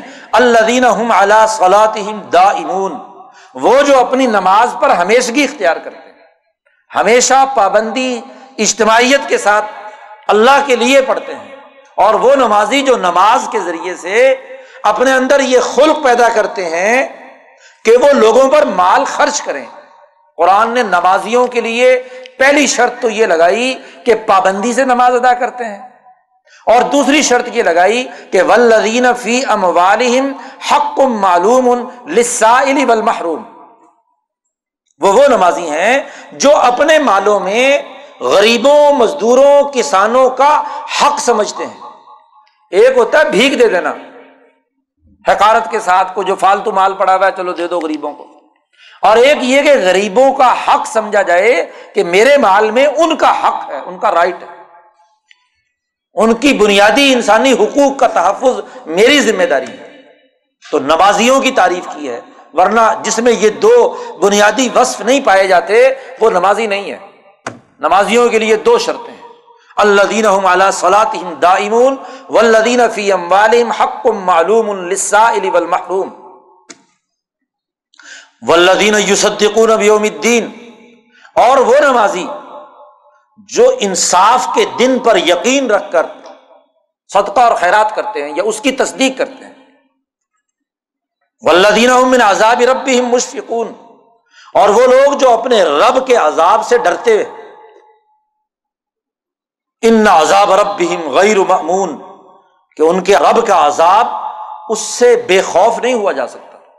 نماز کا یہ وصف ہے، جو آدمی نمازی ہوگا، اس کے اندر یہ اخلاق پائے جائے اور پھر اس نمازی وہ بھی ہے، نمازی کا ایک اور خلق بھی بیان کیا۔ وہ لدین فروج حافظ وہ وہ لوگ ہیں جو اپنے شرمگاہوں کی حفاظت کرتے ہیں۔ اللہ علیہ ازواج اوما ملکت ایمان غیر ملومین ایک اور خصوصیت بھی ان مسلین کی۔ ولدین امانات راعون۔ ان کے سپرد قوم کی امانت رکھی جائے، مالی ہو یا کوئی عہدہ ہو۔ سرکاری عہدہ ہے ان کے پاس ذمہ داری دی گئی ہے کام کرنے کی۔ اس ذمہ داری کو پوری امانت اور دیانت کے ساتھ سر انجام دیتے ہیں۔ وہ عہد راعون۔ اور جو انہوں نے عہد معاہدے کر لیے ہیں ان معاہدات کی پاسداری کرتے ہیں یہ نہیں کہ آج زبان سے کوئی معاہدہ کیا، کل کو اس سے مکر گئے۔ تو ایسا نہیں کہ معاہدات کی خلاف ورزی کرتے ہیں۔ ولدین بھی شہادات وہ وہ لوگ ہیں نمازی جو اپنی گواہی پر قائم یہ نہیں، ادھر سے پریشر پڑا تو ادھر کی گواہی، دوسری طرف سے پریشر پڑا تو ان کے حق میں گواہی۔ نہیں، جو واقعات حقیقی واقعہ ہے، اس کی گواہی آپ نے دینی ہے اور اس گواہی پر قائم بھی ہے دنیا ادھر سے ادھر ہو جائے، وہ اپنی گواہی کو تبدیل نہیں کرتے۔ اور ولدین اور نمازی وہ ہیں جو اپنے نماز کی حفاظت کرتے ہیں۔ قرآن نے کہا کہ جن نمازیوں میں یہ اخلاق پائے جائیں، وہ ایسے نہیں ہوتے کہ مصیبت آ جائے تو چیخے چلائے مال مل جائے تو متکبر ہو جائے۔ ایسے نہیں ہوتے قرآن نے واضح فرق بیان کر دیا۔ سرمایہ پرست، اس کے رویے کیا ہوتے ہیں؟ جمع اور دوسری طرف وہ مسلین یا متقین، جن کے رویے کیا ہے کہ خدا پرستی میں اور انسانوں پر مال خرچ کرنے میں، انسانوں کے حقوق ادا کرنے میں وہ اعلیٰ اخلاق کے مالک ہوتے ہیں۔ وہ ہے نمازی۔ قرآن نے ان کے بارے میں کہا الائی کفی جنات مکرمون، وہ معزز حالت کے اندر جنت میں داخل ہوں گے۔ ان کی کامیابی۔ نبی اکرم صلی اللہ علیہ وسلم سے کہا جا رہا ہے فضر ہوں یہ جو لوگ شیطان آپ کی بات نہیں مانتے، ان کو چھوڑیے۔ یخوز ویل آبو کھیلے کودے اور عیاشیوں میں مبتلا ہوں۔ ایک وقت آنے والا ہے کہ جب قبروں سے اٹھتے ہوئے یہ بھاگیں گے اور سیدھے جہنم میں پہنچا دیے جائیں گے۔ اور وہ ذلت اور رسوائی کا دن ہو۔ اگلی سورت سورت نوح، مکی سورت۔ قرآن حکیم نے اس میں حضرت نو علیہ السلام کا واقعہ تفصیل سے بیان کیا نبی اکرم صلی اللہ علیہ وسلم کو بھی مکے والوں کی طرف نذیر بنا کر بھیجا گیا تھا ڈرانے کے لیے۔ تو نذیر کون ہوتا ہے؟ وہ کیوں آتا ہے؟ کن لوگوں کے مقابلے پر آتا ہے؟ قرآن حکیم نے نبی اکرم صلی اللہ علیہ وسلم کو یہ بات سمجھانے کے لیے نو علیہ السلام کا واقعہ یہاں تفصیل سے بیان کیا۔ ان ارسلنا نوحن علاقوں ہی ہم نے نو علیہ السلام کو ان کی قوم کی طرف بھیجا۔ اس لیے کہ ان انذر قوم کا من قبر ان یاتیہم عذاب علیم اپنی قوم کو ڈرائیے ان پر دردناک عذاب آنے سے پہلے۔ چنانچہ نو علیہ السلام نے جا کر کہا، یا قومی انی لکم نذیر مبین میں تمہیں واضح طور پر ڈرانے والا ہوں۔ تمہاری ذمہ داری یہ ہے کہ ان ابود اللہ اللہ کی عبادت کرو و تقو اسی سے ڈرو و عطی اور میری اطاعت کرو۔ اور میری اطاعت کا مطلب کیا ہے؟ کہ فلاط المکذبین، وہ جو حضور سے کہا گیا کہ باقی کسی شیطانی انکار اور جھوٹ کرنے والوں کی اطاعت نہیں کرنی، وہ نہیں، بلکہ میری اطاعت کرو۔ اللہ تمہارے گناہ معاف کر دے گا۔ قال ربی انی داؤت قومی لیلم نہارا۔ نو علیہ السلام نے کہا، اے پروردگار، میں نے اپنی قوم کو ساڑھے نو سو سال دن رات دعوت دی۔ داؤت قومی لیلن و نہارا، رات کو بھی دن کو۔ لیکن اے اللہ، معاملہ یہ ہے کہ فلم یزد ہم دعا اللہ فرارا۔ میں نے جتنی دعوت دی، جتنا ان کو سمجھانے کی کوشش کی، اتنا ہی وہ دور بھاگتے رہے۔ فرارا فرار اختیار کرتے رہے۔ بلکہ نو علیہ السلام نے کہا کل لما تم جب بھی میں نے انہیں دعوت دی، تو انہوں نے کیا کیا؟ جالو اصاب فی آدھا نہیں اپنی انگلیاں کانوں میں ٹھوس لیتے، تاکہ میری آواز نہ سنے۔ وسط سیاب ہوں اور زور لگاتے تو اوپر کپڑا ڈال لیتے۔ تاکہ بات ہی سنائی نہ دے۔ وہ اثر رو بہت ہی ضد کی۔ وسط اکبر استقبارا پھر جب میں نے دیکھا کہ انہوں نے کانوں میں انگلیاں ٹھوس لی کپڑے اوپر چڑھا لیے، لحاف ڈال لیے تاکہ بات سنائی نہ دے، تو نو علیہ السلام کہتے سم انی داؤ تو جہارا میں نے بھی بہت ہی بلند آواز سے بولنا شروع کر دیا کہ شاید ان کے کانوں تک بات پہنچ جائے۔ سم انی آلنت لہم میں نے اعلان تک کیا ان کے لیے۔ وہ اسرت لہم ایسا بھی میں نے ان کو دعوت دی اور میں نے کہا اللہ سے معافی مانگ لو ان کان غفارا۔ اور اگر تم معافی مانگو گے، مغفرت طلب کرو گے، تو یورسل سما علیکم مدرارا۔ اللہ تعالیٰ آسمان سے بارش برسائے گا مغفرت یا استغفار کے نتیجے میں انسانوں پر جو انعام اللہ کی طرف سے ہوتا ہے، بارش برستی ہے۔ یم دد کم بھی اموالم و بنینا مال و دولت میں اضافہ ہوتا ہے۔ اور وہ یج اللہ کم جنات ویج الکم انہارا، تمہارے لیے باغات اور نہریں ہوں گی۔ سارے انعامات کا نو علیہ السلام نے ذکر کیا۔ لیکن نو علیہ السلام کہتے ہیں کہ اس پورے عرصے میں اتنی دعوت دینے کے باوجود بھی قول نوح رب بھی ان آسونی انہوں نے میری نافرمانی کی۔ وہ تباہ ملم یزد مال ولد اللہ خسارا اور بڑی سازشیں کی مکرو مکرن کبارا بہت زیادہ بکر و فریب سے کام لیا۔ وقالو کہنے لگے، لا تذر علی حتکم ولا تذر ودم ولا سوا ولا یغوس و یعوق و نسرا۔ جتنے انہوں نے بتوں کے نام رکھے ہوئے تھے، پتھروں کے، تو اپنی قوم کو بار بار یہ کہتے رہے کہ ان بتوں کو مت چھوڑنا، نو کی بات نہ ماننا۔ قرآن کہتا ازلو کثیرا ولا تزید الظالمین الا ضلالا قال نوح الربی لا تذر الارضی من الکافرین دیارہ اس زمین پر کر ارض پر ان میں سے کسی کو بھی مت چھوڑ۔ تمام کو تباہ برباد کر۔ ان کا انتظر ہوں اے اللہ، اگر تو نے ان کو دنیا میں زندہ چھوڑ دیا، تو یغل عباد کا ان کی شخصیت اتنی مست ہو چکی ہے کہ یہ تیرے بندوں کو گمراہ کریں گے۔ اور اتنا ان کا وجود ناپاک اور مس ہو چکا ہے کہ ان کے نطفے سے جو انسان بھی پیدا ہوں گے، وہ بھی ایسے ہی ہوں گے۔ لا یریدو اللہ فاجرن کفار دیکھو، نبی کی دعوت اللہ کا پیغام، جب وہ دنیا میں نازل ہوتا ہے، اس کا پیغام بیان کیا جاتا ہے۔ جو قبول کرتے ہیں، ان کے لیے رحمت، اور جو انکار کرتے ہیں، ان کے لیے لانت اور جتنی دفعہ بھی دعوت دی جائے، اتنی دفعہ لانت بڑھتی رہتی ہے۔ اور جب لانت پڑھتے پڑھتے پڑھتے پڑھتے پڑھتے اتنی حد تک چلی گئی کہ روح کے اندر کوئی ایسا سوراخ نہیں باقی بچا کہ جہاں کوئی بھی حق کی بات قبول کرنے کی صلاحیت ہو تو پوری کی پوری کیا ہے، زنگ آلود ہو گئی۔ روح ان کی، دل اور دماغ۔ اب اس سے جو نطفہ بھی پیدا ہوگا، وہ بھی حرام زیادہ ہوگا۔ اس لیے ابو علیہ السلام نے اللہ سے کہا، ان کو تمام کو تباہ برباد کر اور یہی ہوا نو علیہ السلام کا طوفان پانی کا آیا اور وہ جو مخلص انسان تھے، ستر، اسی، وہ بچے اور باقی سب کے سب پوری کی پوری انسانیت تباہ و برباد کر دی، کیونکہ وہ انسانیت کے نام پر کلنک کا ٹیکا ہے۔ بظاہر شکل و صورت کے انسان ہے لیکن وہ انسان نہیں، درندے۔ مسق شدہ انسانیت ہے۔ اس کا انسانیت سے کوئی تعلق نہیں۔ اللہ نے اس کا بیج ہی سرے سے ختم کر دیا۔ تو قرآن نے یہاں نو علیہ السلام کا واقعے کے تناظر میں نبی اکرم صلی اللہ علیہ وسلم سے کہا، آپ بھی انضار ڈرانے کے لیے آئے اور اگر یہ باز نہیں آئیں گے تو ان کی نسل بھی ختم۔ آج ابو جہل کی نسل کہیں ہے؟ اور نبی اکرم صلی اللہ علیہ وسلم ساری دنیا انسانیت، جو بھی محمد مصطفیٰ صلی اللہ علیہ وسلم کا کلمہ پڑتی ہے، وہ انہیں کے فکر اور مشن اور ان کے نظریے کی بارش اگلی صورت صورت الجن۔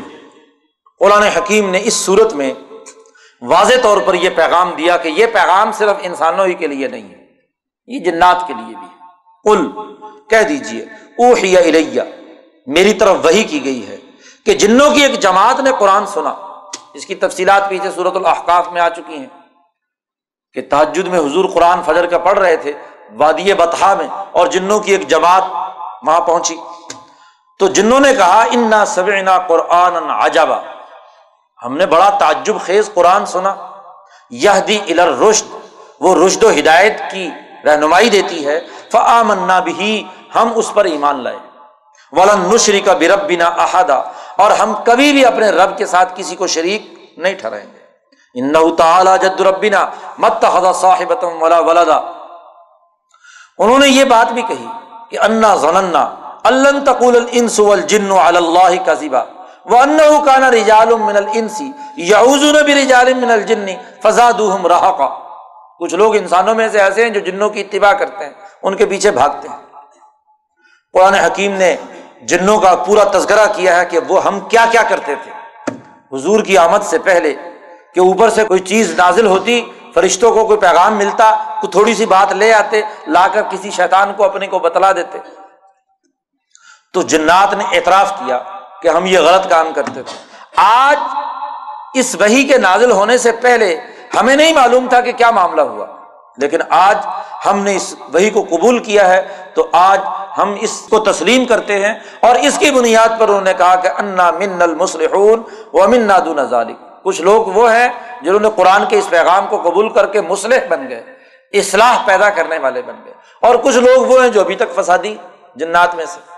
ایسے ہی وہ انا من المسلم و من القاصتون ہم میں سے کچھ تو وہ ہیں جو مسلمان ہو گئے اور کچھ ظالم اور نافرمان فمن اسلم فلائی کا تحر رشدا جو مسلمان ہو گئے، وہ گویا کہ کامیابی کے راستے پر گامزن ہو گئے۔ وہ ام القاصتون جو ظالم اور نافرمان ہے فقان الجہنم حتبہ وہ جہنم کا ایندھن بنے گے۔ قرآن حکیم نے ان کے ایمان کی اس دعوت کے بعد نبی اکرم صلی اللہ علیہ وسلم سے کہا ہے کہ آپ کہہ دیجیے ان نما ادعو ربی ولا اشرک بھی احدا، کہ میں تو اپنے رب کو پکارتا ہوں، اس کے ساتھ کسی کو شریک نہیں ٹھہراتا۔ تو اللہ نے دوبارہ دعوت کا تذکرہ کیا ہے کہ جب جنات نے قبول کر لیا، تو تم اس پیغام کو کیوں قبول نہیں کرتے؟ تم اس سچائی کو کیوں نہیں مانتے؟ حالانکہ جنات کے اندر تو پھر بھی شیطنت اور خرابیاں بہت زیادہ ہیں انسانوں کے مقابلے پر، ان کی ایک جماعت نے اس دین کو قبول کر لیا ہے، تو تم اس چیز کو کیوں نہیں قبول کرتے؟ اگلی صورت سورت المزمل یہ بھی مکی صورت پہلی صورتوں میں بنیادی بات واضح کر دی گئی، دو صورتوں میں، العلق اور القلم۔ کہ سرکش، ظالم، سرمایہ پرست، انسانیت دشمن، بد اخلاق، وغیرہ وغیرہ۔ جو قرآن نے ان کی نشاندہی کی، وہ تمام کے تمام لوگوں کی اطاعت نہیں کرنی۔ اور کرنا کیا آپ؟ نے قرآن نے اس کا دستور اس صورت میں بیان کیا کہ آپ نے اب ان کے مقابلے کے لیے افراد تیار کرنی رفقائے انقلاب کی تیاری کرنی جماعت تیار کرنی ان کی تعلیم و تربیت کرنی ان کو یہ نظریہ سکھانا ہے۔ اب اس صورت سے پہلے جو قرآن نازل ہوا ہے، وہ زیادہ سے زیادہ تین صورتوں تک مشتمل ہے۔ سورت الق القلم اور بعض روایات میں یہ المزمل ہے تیسری، اور اگر تیسری مدثر ہے تو چوتھی یہ ہے۔ اب تک یہ صورت نازل ہوئی ہیں۔ ان کی تعلیم دینی ہے۔ آپ بتلائیے کہ جو رفیق انقلاب جس کو دعوت دے کر، جس کو قرآن سمجھانا ہے، جس کا ذکر یہاں پر کیا گیا اس کو جو قرآن سمجھانا ہے وہ کون سا قرآن ہے؟ یہی صورتیں ہیں نا۔ اور ان صورتوں میں نظریہ کیا دیا گیا ہے؟ کہ جو سرکش تاحت مکذبین، جھوٹے ہاں جی چغل خور حرامی، مالدار، سرمایہ پرست، ان کی بات نہیں مانی تو سب سے پہلے نظریے کی تربیت کیا ہے؟ کہ سرمایہ پرستی کے نظریے کی مذمت۔ اللہ سے تعلق، توحید کی دعوت اور انسانوں میں سے سرمایہ پرستوں سے بچانے کی دعوت۔ یہی تو دعوت۔ کہا، یا مزمل، اے رفقا انقلاب تیار کرنے والے، مزمل، وہ جو زمیل، زملا سے ہے، زمیل دوست کو رفیق کو کہتے ہیں، تو رفیق بنانے والا امل اللہ کلیل رات کو اٹھا کر اللہ کلیل نصف ہو ابن قسمن ہو کلیلہ آدھی رات یا اس سے بھی کم۔ شروع میں نبی اکرم صلی اللہ علیہ وسلم کو حکم دیا گیا تھا کہ کم از کم آدھی رات آپ کو غور و فکر کے ساتھ یہ قرآن پڑھنا ہے، بار بار پڑھنا ہے تاکہ یہ راسک ہو جائے۔ اوزد علیہ یا اس سے بھی زیادہ، آدھی سے بھی زیادہ۔ اور کیا کرو، رات کی تنہائیوں میں رت قرآن ترتیلا۔ یہ قرآن ٹھہر ٹھہر کر پڑھو۔ ٹھہر ٹھہر کر پڑھو، ان کے معنی پر غور و فکر کرو، تدبر کرو، اس کو سمجھنے کی کوشش کرو۔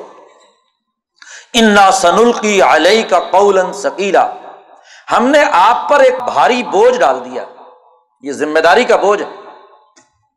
کیونکہ یہ کہنا کہ کل ان انسان لتغا کل لا کل علم ینت بن ناسیا یہ کہنا کہ فلاں علم کذبین اب بکے کے یہ ظالم سردار خونخار یہ سارے غریبوں، مزدوروں، کسانوں پر ظلم کرتے ہیں۔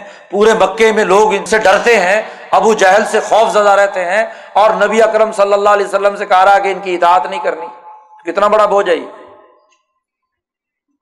نبی جن کو وہ پہلے یہ سمجھتے تھے کہ ایک یتیم ہے ہاں جی اس کا باپ تو بچپن میں فوت ہو گیا عبد المطلب کا بھی انتقال ہو گیا۔ اب اس کی تحفظ کرنے والا کون ہے؟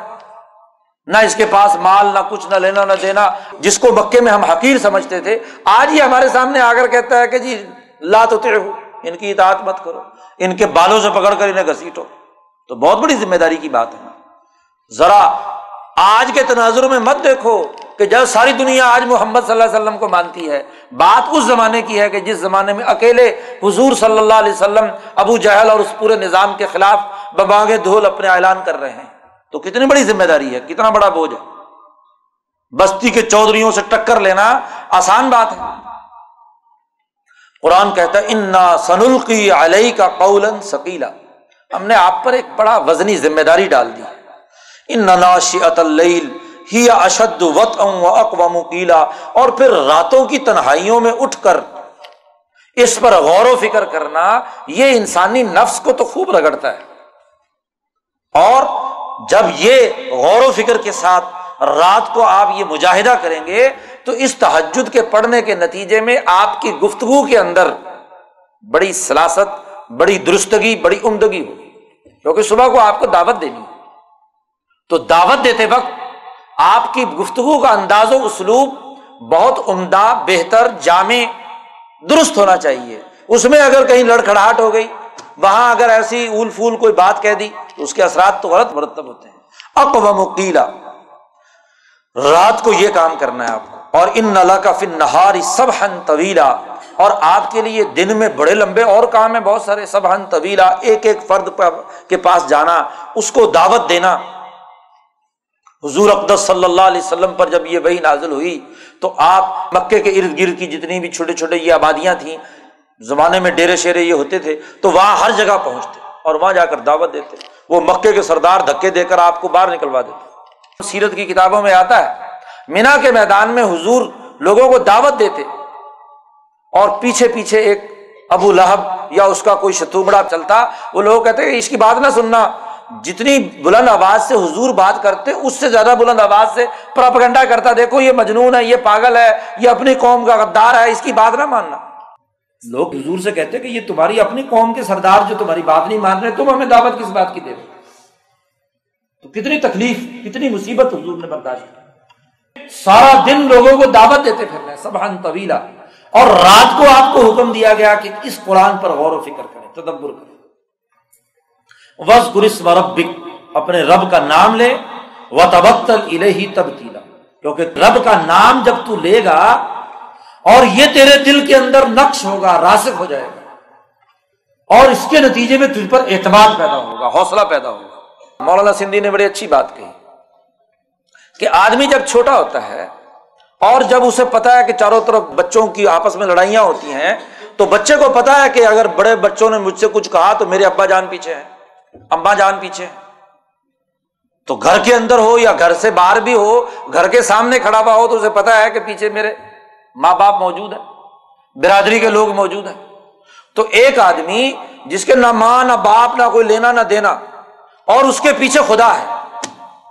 اب وہ خدا کو اس مقام پر رکھ کر اس کے ساتھ جب اعتماد کا تعلق قائم کرتا ہے، جس کو قرآن نے کہا، اللہ السمد کہ اپنی پشت پر رکھ کر اللہ کے ساتھ اعتماد کا تعلق جوڑتا ہے۔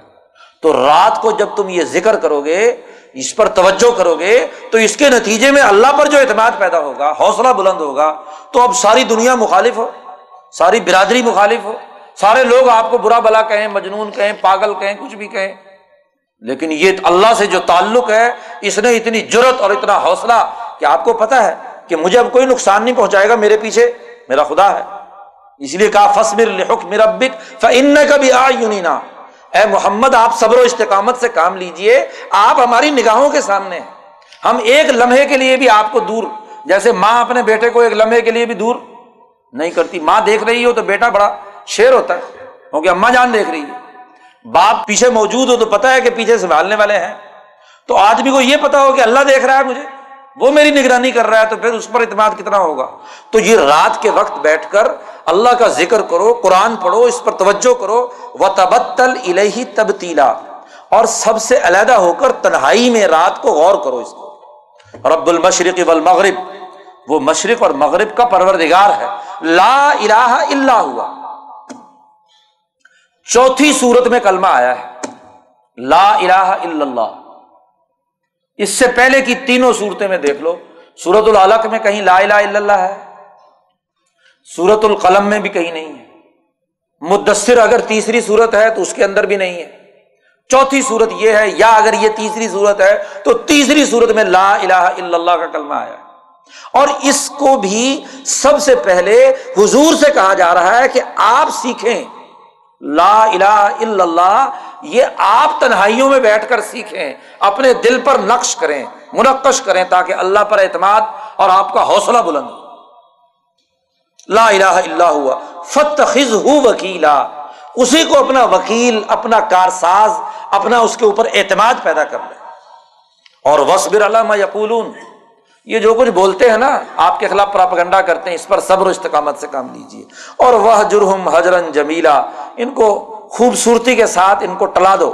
ان کی بات کا جواب دینے کی ضرورت نہیں۔ اپنے نظریے اور مشن پر آپ جمے رہیں۔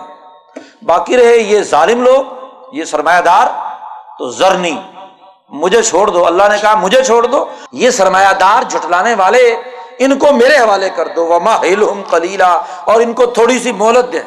تھوڑی سی مہلت۔ ایک وقت آنے والا ہے کہ ان نہ لدینا انکالم و جہیما ان کے لیے عذاب اور جہنم ہم نے تیار کر رکھی۔ وہ تامن ذاغست عذاب علیما ان کے لیے ہم نے بہت دردناک عذاب تیار کر رکھا ہے۔ اور پھر کہا قرآن نے انا ارسلنا الیکم رسولا۔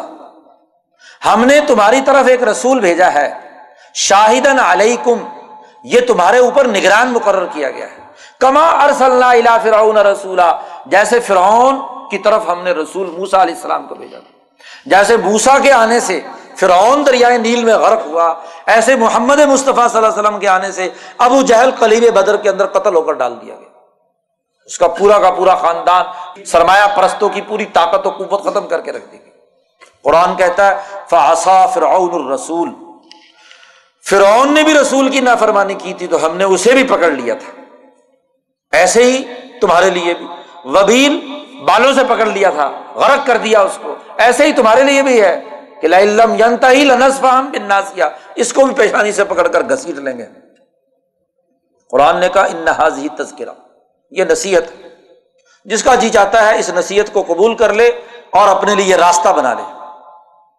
اور پھر نبی اکرم صلی اللہ علیہ وسلم سے کہا گیا، تربیت کے لیے رفقا انقلاب کی تیاری کے لیے کہ تنہائی میں لوگ اٹھیں اللہ کو یاد کریں، قرآن پڑھیں، ان نرب کا یا علم ان کا تقوم ادنا من سلوس ونصف و سلوس و طوف تم من الدین آپ بھی یعنی جو جو مسلمان ہوتا جاتا، سب سے پہلے صبح کے وقت اٹھ کر تحجد میں اٹھ کر، وہ اپنی تعلیم و تربیت پر توجہ دیتا۔ پہلے اپنی زندگی میں انقلاب اور پھر باہر انقلاب کی بات ہے۔ تو اس کو کہا گیا تو تم من الدینہ معق آپ کے ساتھ بھی ایک جماعت ہے، جس نے کلمہ پڑھ لیا، حضور کے ساتھ شامل ہو گیا۔ سب سے پہلے یہ تربیت اس نے اختیار کی۔ وہ اللہ یقدر النہار رات کو اٹھ کر تمام کو حکم دیا گیا فخر او ما تیسر من القرآن۔ جتنا بھی ممکن ہو تمہارے لیے قرآن پڑھنا، اتنا قرآن پڑھو۔ تنہائی میں۔ غور و فکر کرو اس پر۔ فخر او بات من اور پھر اسی صورت میں ان لوگوں کا جو وس بیان کیا گیا ہے وہ یہ ہے کہ آخرون یزربون فل عرضی یب تغون من فضل اللہ و آخرون یوقاتلون فی سبیل اللہ۔ کچھ لوگ تو وہ ہیں جو اللہ کے فضل، اللہ کے انعام کی تلاش کے لیے زمین میں سفر کرتے ہیں، تجارت کے لیے، کاروبار کے لیے، رزق حلال کمانے کے لیے۔ کچھ لوگ وہ ہیں جو رزق حلال کمانے کے لیے سفر کرتے ہیں۔ یہ نہیں کہ اب تربیت کے لیے آئے ہیں تو کھانا پینا چھٹی ہوگی۔ وہ کام بھی کرتے ہیں۔ اور وہ آخرون یوقاتلون فی سبیل اللہ اور دوسرے وہ ہیں جو اللہ کے راستے میں جہاد و کتال کے لیے تیاری کرتے ہیں۔ اب تیسری چوتھی صورت ہے اور اس صورت میں کتال کا ذکر آیا ہے۔ اس کا مطلب یہ کہ پہلے مرحلے میں ہی نبی اکرم صلی اللہ علیہ وسلم نے صحابہ کی تربیت کے اندر یہ قتال اور جہاد کے نظریے سے جماعت کی تیاری کا حکم مکہ سے ہی شروع ہو گیا تھا۔ جو لوگ یہ کہتے ہیں کہ جی مکہ میں تو بہت نیک اور صوفی تھے اور بہت ہی عبادت گزار تھے اور مدینے میں آ کر تلوار اٹھا لی۔ یہ آج کل کے انگریز کچھ مستشرق حضور صلی اللہ علیہ وسلم کے خلاف جھوٹا پراپگنڈا کرتے ہیں کہ مکہ مکرمہ میں تو حضور بڑے نیک تھے، بڑی نیکی کی دعوت دیتے تھے، بہت شریف تھے، کسی سے کچھ جھگڑا نہیں، کسی سے لینا نہیں، دینا نہیں، واسطہ نہیں مطلب نہیں۔ اور جب مدینہ میں آئے تو حکومت قائم کر کے جناب تلوار اٹھا لی اور غزبۂ بدر سے لے کر فتح مکہ تک، بلکہ غزبۂ تبوک تک تراسی جنگیں لڑی ہوئی۔ تو وہاں حکمران کا کردار ادا کیا۔ بھائی، پہلے دن ہی یہ تیسری چوتھی صورت ہے جس میں کتال کا حکم ہے۔ آخرون یوقاتلون فی سبیل اللہ کچھ لوگ وہ ہیں جو اللہ کے راستے میں کتال کرنے والے ہیں۔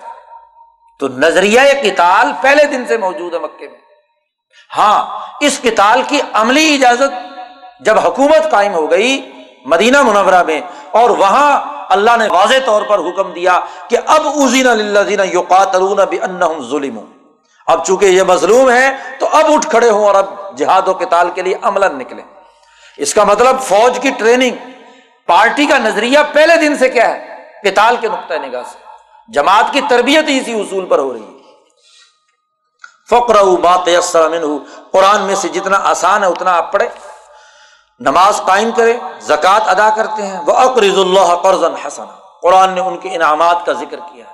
تو رفقائے انقلاب، جن کو قرآن انقلاب کے نظریے پر آپ نے تربیت دینی ہے، آپ صبح تحجد کے وقت میں، رات میں غور و فکر کے ساتھ، تنہائی کے ساتھ اس پر توجہ کے ذریعے سے اگر ان کی تربیت کریں گے تو قرآن ان کے دل و دماغ میں راسے ہوگا۔ قرآن کی تعلیم کا موقع ہی رات ہے اسی لیے تراوی میں بھی قرآن پڑھنے کا رات کا حکم اس پر غور و فکر اور تدبر جب سب لوگ سو رہے ہیں، اپنے اپنے کام میں لگے ہوئے ہیں، یکسوئی ہے کہ شور شرابہ نہیں ہے۔ اس وقت جب توجہ سے اس پر غور و فکر کیا جاتا ہے، تو بہت سے چیزیں جو ہیں وہ سامنے آتی ہیں، نظریہ واضح ہوتا ہے۔ اگلی صورت صورت مدثر ہے۔ اور اس کا بنیادی موضوع ان بنیادی اخلاق کی نشاندہی ہے جس پر انسانی معاشرے کو استوار کیا جانا ہے۔ مکذبین، بد اخلاق، بد کردار اور وہ لوگ جو بد نسل بھی ہیں۔ حرام زادے کا لفظ استعمال کیا صورت قلم میں۔ ان تمام کی بد اخلاقیوں کے مقابلے پر آپ نے کس اخلاق کی بنیاد پر سوسائٹی کی تشکیل کرنی ہے؟ اس کا ذکر قرآن حکیم نے اس صورت مبارکہ میں کیا، یا المدثر قوم انذر آپ رفقا تیار کریں اور ان کی تیار کرنے کے جو بنیادی اثاثی اصول ہیں وہ یہ امام شاہ ولی اللہ دہلوی نے قرآن حکیم کے مجموعے مطالعے سے اور ان آیات کے تناظر میں اس حقیقت کی نشاندہی کی ہے کہ انسانیت کے بنیادی اخلاق چار ہیں۔ پیچھے بھی کہیں یہ بات بیان کی جا چکی ہے کہ بنیادی اخلاق چار پاکیزگی اور تہارت اللہ کی طرف رجوع اور اخبات اللہ دوسرا خلق، اور تیسرا خلق سماہت نفس یا بلندی نفس۔ گندگی، نجاستیں یا پست چیزوں سے اپنے آپ کو بچا کر بلندی نفس کا دل میں پیدا کرنا، عزت و وقار پیدا کرنا۔ اور چوتھا، عدالت کا، سوسائٹی کے اندر عدل و انصاف کے نظام قائم کرنے کی جدوجہد اور کوشش کرنا، یہ چار بنیادی اخلاق اس صورت مبارکہ میں قرآن حکیم نے ان چاروں کا ذکر کیا ہے۔ قرآن نے کہا کم آپ اٹھ کھڑے فنزر لوگوں کو ڈرائیے۔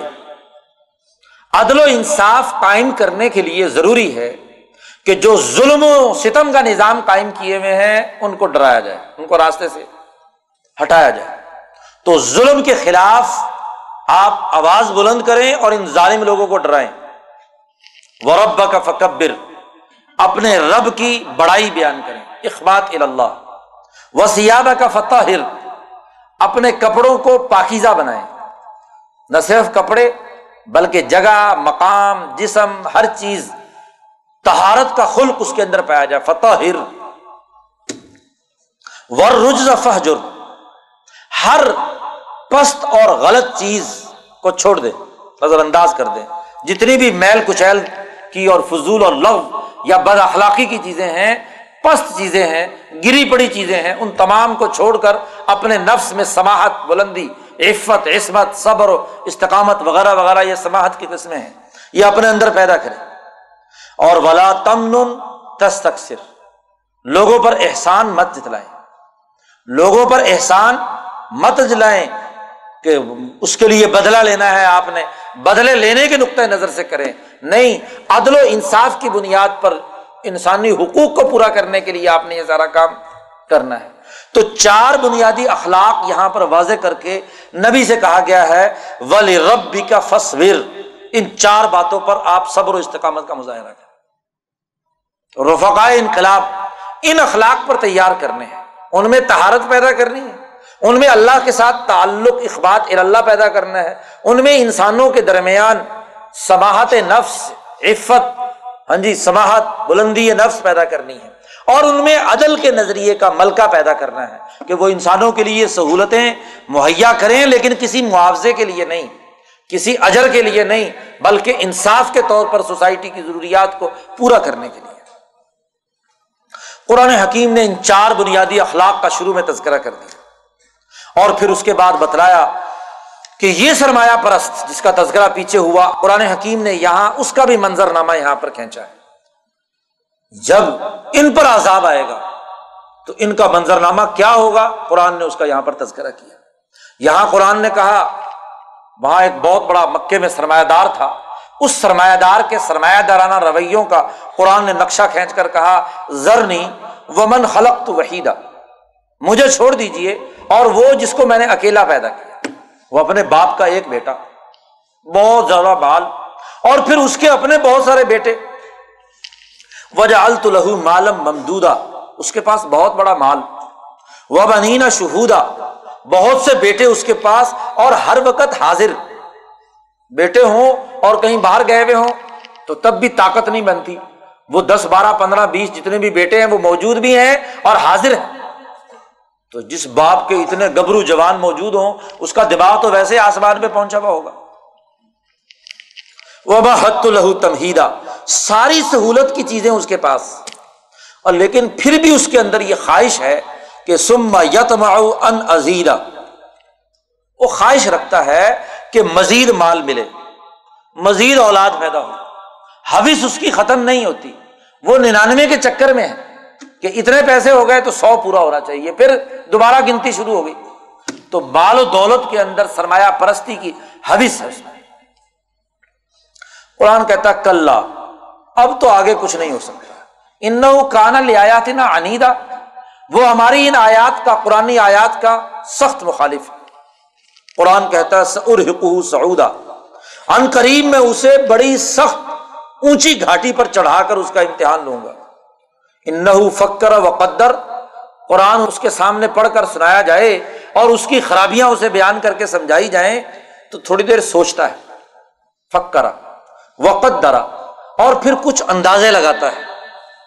فقوتی نہ کئی فقدر اللہ نے کہا، اس پر قتل کر دیا جائے کہ کیسے کیسے اندازے لگاتا ہے۔ سم کوتیلا کئی فقدر پھر قتل کر دیا جائے کہ کیسے کیسے یہ اندازے لگا رہا ہے۔ سما نظارہ پھر آپ کی طرف دیکھتا ہے۔ سما آباسا پھر چہرے کے اوپر تیوڑیاں چڑھا کر اپنے چہرے کو بگاڑ کر پیش کرتا ہے۔ وہ بسارا اور منہ کا رخ ایک طرف کر کے بڑے تکبر اور حکارت سے حضور کو دیکھتا ہے۔ سما ادبارا پھر پشت پھیر لیتا ہے اور وسط اکبر اور تکبر کرتا ہے۔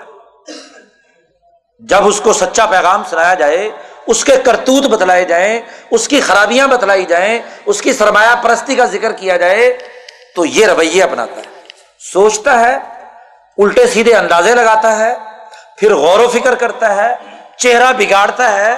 ہاں جی حکارت کے ساتھ دیکھتا ہے اور پھر رخ موڑتا ہے اور تکبر کر کے جانے کی کوشش کرتا ہے اور کہتا ہے انحاظ اللہ سحر یوسر یہ تو جادو کی بات کر رہے ہو تم۔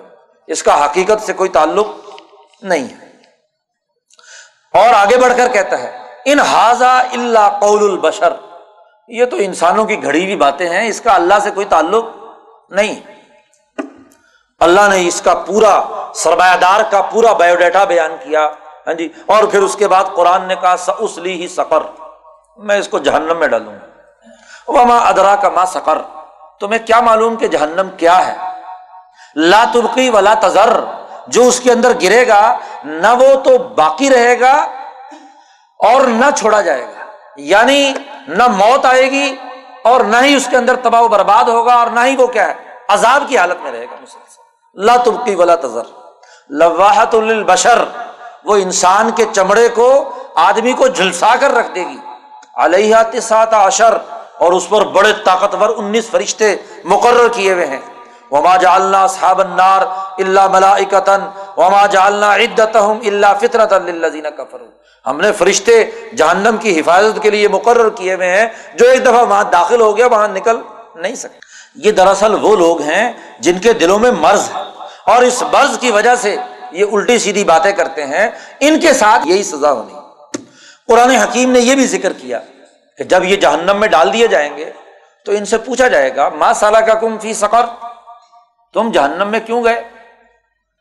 کیوں داخل ہو گئے جہنم میں؟ پالو کیا کہیں گے آگے؟ قرآن نے ان کا جواب بھی نقل کیا ہے۔ لم نکو من المسلین ہم نمازی نہیں تھے۔ ولم نکو نتعم المسکین۔ ہم مسکینوں کو کھانا نہیں کھلاتے تھے۔ غریبوں کے اور مسکینوں کے حقوق ادا نہیں کرتے۔ اس لیے جہنم میں گئے۔ ہم سچی بات کے خلاف جھوٹی بکواس کرنے والوں میں شاد شامل تھے۔ وہ کنہ نقزب بیوم الدین ہم عدل و انصاف کے دن کا انکار کرتے تھے۔ یہ ہمارے جرم تھے۔ اللہ سے تعلق کے انکار کرتے ہوئے نماز کا انکار۔ انسانیت کی خدمت مسکینوں، غریبوں، کمزوروں کے حقوق ادا کرنے سے انکار، عدل و انصاف کے دن سے انکار، جھوٹی فضول لغ باتیں کرنے والوں کے ساتھ، بکواس کرنے والوں کے ساتھ شامل ہو کر گپ شپ لگانے کا عمل، اس کے نتیجے میں ہم جہنم میں آئے۔ قرآن حکیم کہتا ہے کہ اصل بات یہ ہے کہ جب ان کے سامنے یہ قرآن پڑھ کر سنایا جاتا ہے، تو یہ اس سے ایسے بھاگتے ہیں جیسے جنگلی گدے بھاگتے ہیں۔ کانہم حمرم مستن فرتن فرت بن قصورا۔ شیر جب آ جائے تو شیر کو دیکھ کر جیسے جنگلی گدے باد بھاگ جاتے ہیں، ایسے ہی جب محمد مصطفیٰ مکہ میں آئے اور قرآن کا پیغام لائے تو یہ ایسے بدک بدک کر بھاگ رہے ہیں۔ کیونکہ ان کی گرفت کے، ان کے شکار کرنے کا وقت آ گیا کہ اب تک یہ جو کچھ کھا کھا کر پل چکے ہیں اور جو کچھ انہوں نے کیا ہے، لوگوں کے حقوق پر ڈاکہ ڈالا ہوا ہے، اب یہ گرفت میں آنے والے ہیں تو ایسے بھاگتے ہیں۔ کچھ نہیں ہو سکتا۔ اب ان کے لیے ایک ہی سزا ہے کہ یہ سیدھے جہنم میں جانے کے مستحق۔ یہاں تک کی صورتیں قرآن حکیم کے بنیادی پیغام کی نشاندہی کر آگے سورت القیامہ سے سورت البلد تک کی صورتیں وہ ہیں جن میں قرآن حکیم نے قیامت کو عنوان بنایا ہے۔ اور قیامت کے تناظر میں اپنے انقلابی پیغام کی تشریح و تفصیل بیان کی۔ قیامت کیا ہے؟ قرآن حکیم نے اس کو ان صورتوں میں سمجھایا۔ قیامت دراصل اس پوری کی پوری کائنات جو وجود میں لائی گئی، اس کی ایک حیت ترکیبیہ ہے۔ مرکب ہے یہ۔ بہت سے اجزاء سے۔ سورج، چاند، ستارے، معدنیات، نباتات، حیوانات، انسانات، وغیرہ وغیرہ وغیرہ۔ اور ان کے درمیان ایک مربوط نظام۔ اللہ نے جب یہ کائنات پیدا کی ہے یہ نظام بنایا ہے، تو ایک ترتیب، ایک سسٹم، ایک مقصد، ایک ہدف کے لیے بنایا۔ جس دن یہ وہ اپنے مقصد، ہدف اور اپنے مفوضہ تمام امور سر انجام دے چکی، تو یہ ہے تو ترکیبیاں کھوکھلی ہو جائے گی۔ ہر کیمیائی مرکب ایک مقصد کے لیے وجود میں آتا ہے اور اس کی ایک عمر ہوتی ہے۔ اس کی ایک میاد ہوتی ہے۔ مخلوق کا کوئی بھی اجتماعی حیات ترکیبیہ لامحدود وقت کے لیے نہیں ہے۔ آپ جن اجزاء پر مشتمل بھی کوئی مرکب بناتے ہیں، تو اس کی ایک عمر ہوتی ہے کہ جناب اس وقت تک آپ اس کو استعمال کرتے، دوائی ہو، غذا ہو، اور کوئی چیز بھی ہو، اس کی ایک مدت ہوتی ہے، اس کے بعد اس کے اندر سڑان، بدبو، خرابی پیدا ہوتی ہے، اور اس کے بعد وہ سب کا سب شرازہ بکھر جاتا ہے۔ ایسے ہی اس کائنات کی بھی ایک مدت مقرر ہے۔ جب وہ مدت مکمل ہوگی اور اس کائنات کے اندر انسانیت کی فلاح و بہبود یا اللہ سے تعلق کی نسبت، دو ہی باتیں تھیں جن کے لیے کائنات بنائی گئی، خدا پرستی اور انسان دوستی۔ یہ دونوں باتوں کی کوئی رمک باقی نہیں رہے گی اور کوئی انسان ایسا نہیں رہے گا کہ جو اللہ اللہ اللہ کہے، اللہ کا نام بھی بلند کرے۔ تو اللہ کے تعلق سے انسانی خدمت کرنے کا جذبہ کہاں ہوگا؟ وہ بھی نہیں ہوگا۔ تو دونوں باتیں جس دن ختم ہو گئی، اس دن لامحالہ یہ پوری کی پوری کائنات لپیٹ دی جائے گی۔ اور نہیں تو یہ کرائے ارض اور یہ سسٹم سب کا سب ختم۔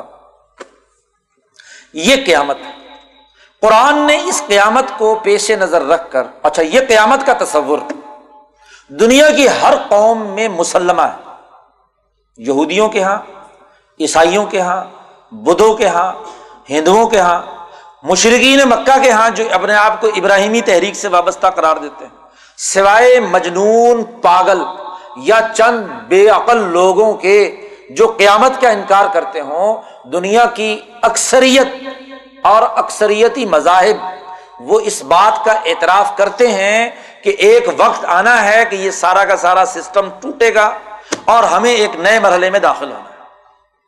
قرآن نے اس عالمگیر تصور کو سامنے رکھ کر، اس کو بنیاد بنا کر انسانی سوسائٹی میں انقلاب کی دعوت دی ہے۔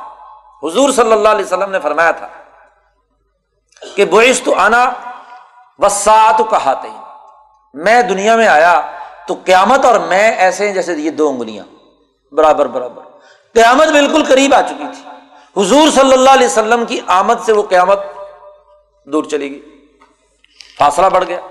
یعنی قیامت جس سبب سے آنی تھی، اللہ کے انکار اور انسانیت پر ظلم کے نتیجے میں حضور صلی اللہ علیہ وسلم نے اپنی جد وجہد سے اللہ کا نام زندہ کر دیا اور انسانیت دوستی کا سسٹم قائم کیا تو قیامت پیچھے دھکیل دی گئی۔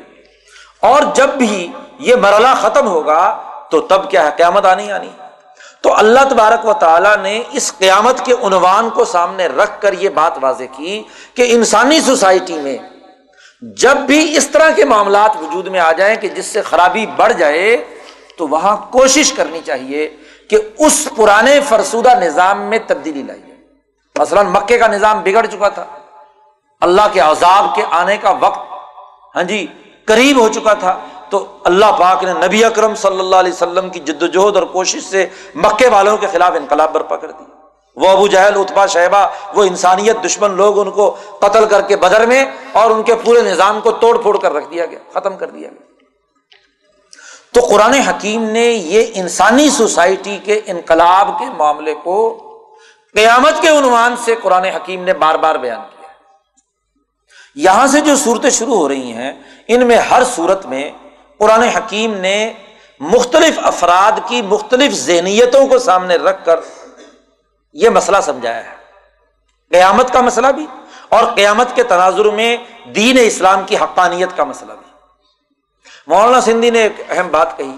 مولانا سندھی فرماتے ہیں کہ دیکھو لوگوں کی ذہنیتیں مختلف ہوتی ہیں۔ ایک آدمی کا مزاج فلسفیانہ ہوتا ہے کہ وہ بات کو ایک ترتیب، نظم و ضبط اور پورے فلاسفی کے ساتھ لے کر چلتا ہے۔ حکمت کا مزاج ہوتا ہے۔ تو وہ اسی ترتیب سے بات سمجھتا ہے۔ ایک مزاج وہ ہے جو کاشتکار کا ہے۔ تو کاشتکار کا مزاج کوئی فلسفیانہ مزاج نہیں، وہ کھیتی اگاتا ہے، کھیتی، ساری زندگی کھیتی کے ساتھ ہی رہا، تو اسے اس سے زیادہ کی باتیں نہیں آتی۔ تو وہ بات کو ان کھیتی کے تناظر میں، اپنی کاشتکاری کے تناظر میں بات سمجھے گا۔ تو اللہ نے اس کو، کاشتکار کو قیامت اور انقلاب کا مسئلہ اس کی کاشتکاری کی ذہنیت سے سمجھا دیا اور جو حکیمانہ یا فلسفیانہ مزاج رکھتے تھے، ان کو فلسفیانہ نقطۂ نظر سے بات سمجھا دی۔ جو تاجرانہ ذہنیت رکھتے تھے، ان کو تاجرانہ نقطۂ نظر سے بات سمجھا دی۔ تو ان صورتوں میں مختلف انداز و اسلوب سے قرآن حکیم نے قیامت کا مسئلہ سمجھایا آغاز ہوتا ہے سورت القیامہ سے، لا اقسم بیوم القیامہ۔ والا اقسم بن نفس اللوامہ قیامت کے دن کی قسم۔ اور اس نفس کی قسم جو اپنے آپ کو ملامت کرتا ہے۔ ایک نفس امارہ ہے، ایک نفس لوامہ ہے اور ایک نفس مطمئنہ ہے۔ قرآن نے تین نفسوں کا ذکر کیا ہے۔ انسان کے ضمیر کے تین پہلو ہیں۔ نفس امارہ کا تذکرہ تیرہویں پارے میں شروع میں وما ابر نفسی ان نفس امارا تم کہ یہ نفس جو شیطان کے تابع ہوتا ہے یا طبیعت کا جب غلبہ ہوتا ہے، اس کے نتیجے میں وہ غلط باتوں کا حکم دیتا ہے۔ خواہشات یا حیوانیت یا بہیمیت کے غلبے سے۔ لیکن جب انسان کوئی غلطی کر لے، اور غلطی پر اگر قائم رہا تو امارا ہی رہا۔ لیکن اگر غلطی کرنے کے بعد ضمیر ملامت کرے، کہ یار یہ غلطی ہو گئی، گناہ ہو گیا۔ یہ ہونا نہیں چاہیے تھا۔ تو اس نفس کو کہا جاتا ہے نفس لوامہ گویا کہ وہ اپنی غلطی کا احساس کر کے اپنی غلطی کو درست کرنا چاہتا ہے۔ اس سے سیکھنا چاہتا ہے۔ امارا کے مقابلے میں ایسا نفس بہتر ہے کہ جو آدمی اسی کے اندر غرق رہے اور ایک یہ کہ ضمیر اس کا کچوکے لگائے اور وہ اس کے ذریعے سے اپنے آپ کو تبدیل کرنے کی کوشش کرے۔ اور تیسرا وہ نفس ہوتا ہے جو تربیت اور مہذب بن کر آخری مرحلے میں پہنچتا ہے، جس کا ذکر آگے قرآن حکیم نے کیا ہے، نفس مطمئنہ۔ وہ نفس جس کی تربیت ہو گئی، جس کے اندر اب شیطنت کا کوئی عمل دخل بظاہر ہونے کے امکانات نہیں ہے تو گویا کہ وہ مطمئن نفس ہے کہ گویا کہ اس کا نفس اب اللہ کے ساتھ مطمئن ہو گیا، شیطان کا اثر اب اس کے اوپر نہیں چلے گا۔ تو یہ تین نفس ہے تو قرآن نے یہاں قسم اٹھائی، اس انسان کے نفس کی جو ملامت کرنے والا ہے، ملامت کو قبول کرنے والا ہے۔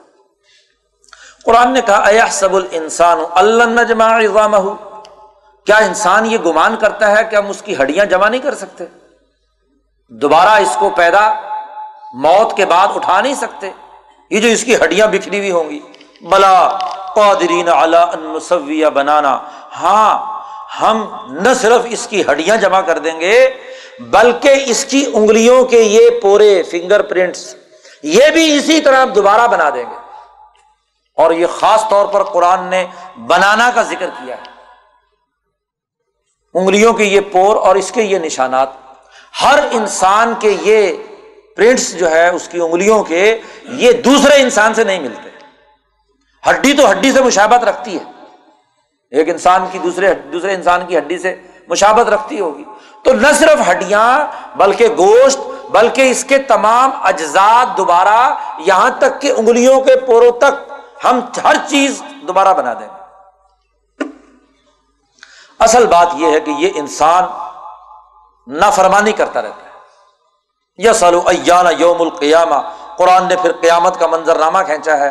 فیضا برق البصر و خصف القمر و جمعہ شمس القمر جب آنکھیں چنیا جائیں گی چبک سے چاند اندھا ہو جائے گا۔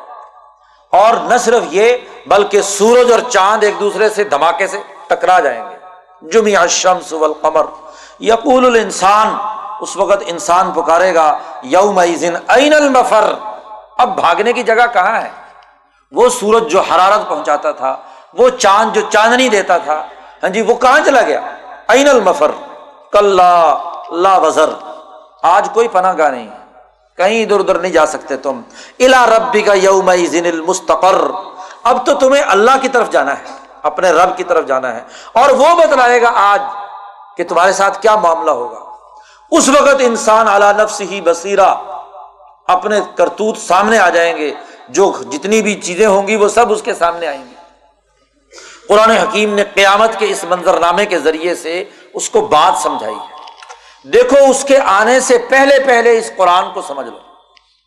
یہ قرآن جو نبی اکرم صلی اللہ علیہ وسلم پر نازل کیا گیا، حضور اختر صلی اللہ علیہ وسلم سے یہ کہا گیا کہ یہ قرآن جو آپ پر نازل ہو رہا ہے، ہم ہی اس کو نازل کر رہے ہیں اور ہم ہی اس کو آپ کے دل کے اندر محفوظ کریں گے اور ہم ہی اس کی تشریح و تفصیل بھی بیان کریں گے۔ سم ان علینا بیانہ قرآن حکیم نے یہاں ان لوگوں کا تذکرہ بھی کیا ہے کہ جو اس قرآن کی تصدیق نہیں کرتے، اس کو مانتے نہیں۔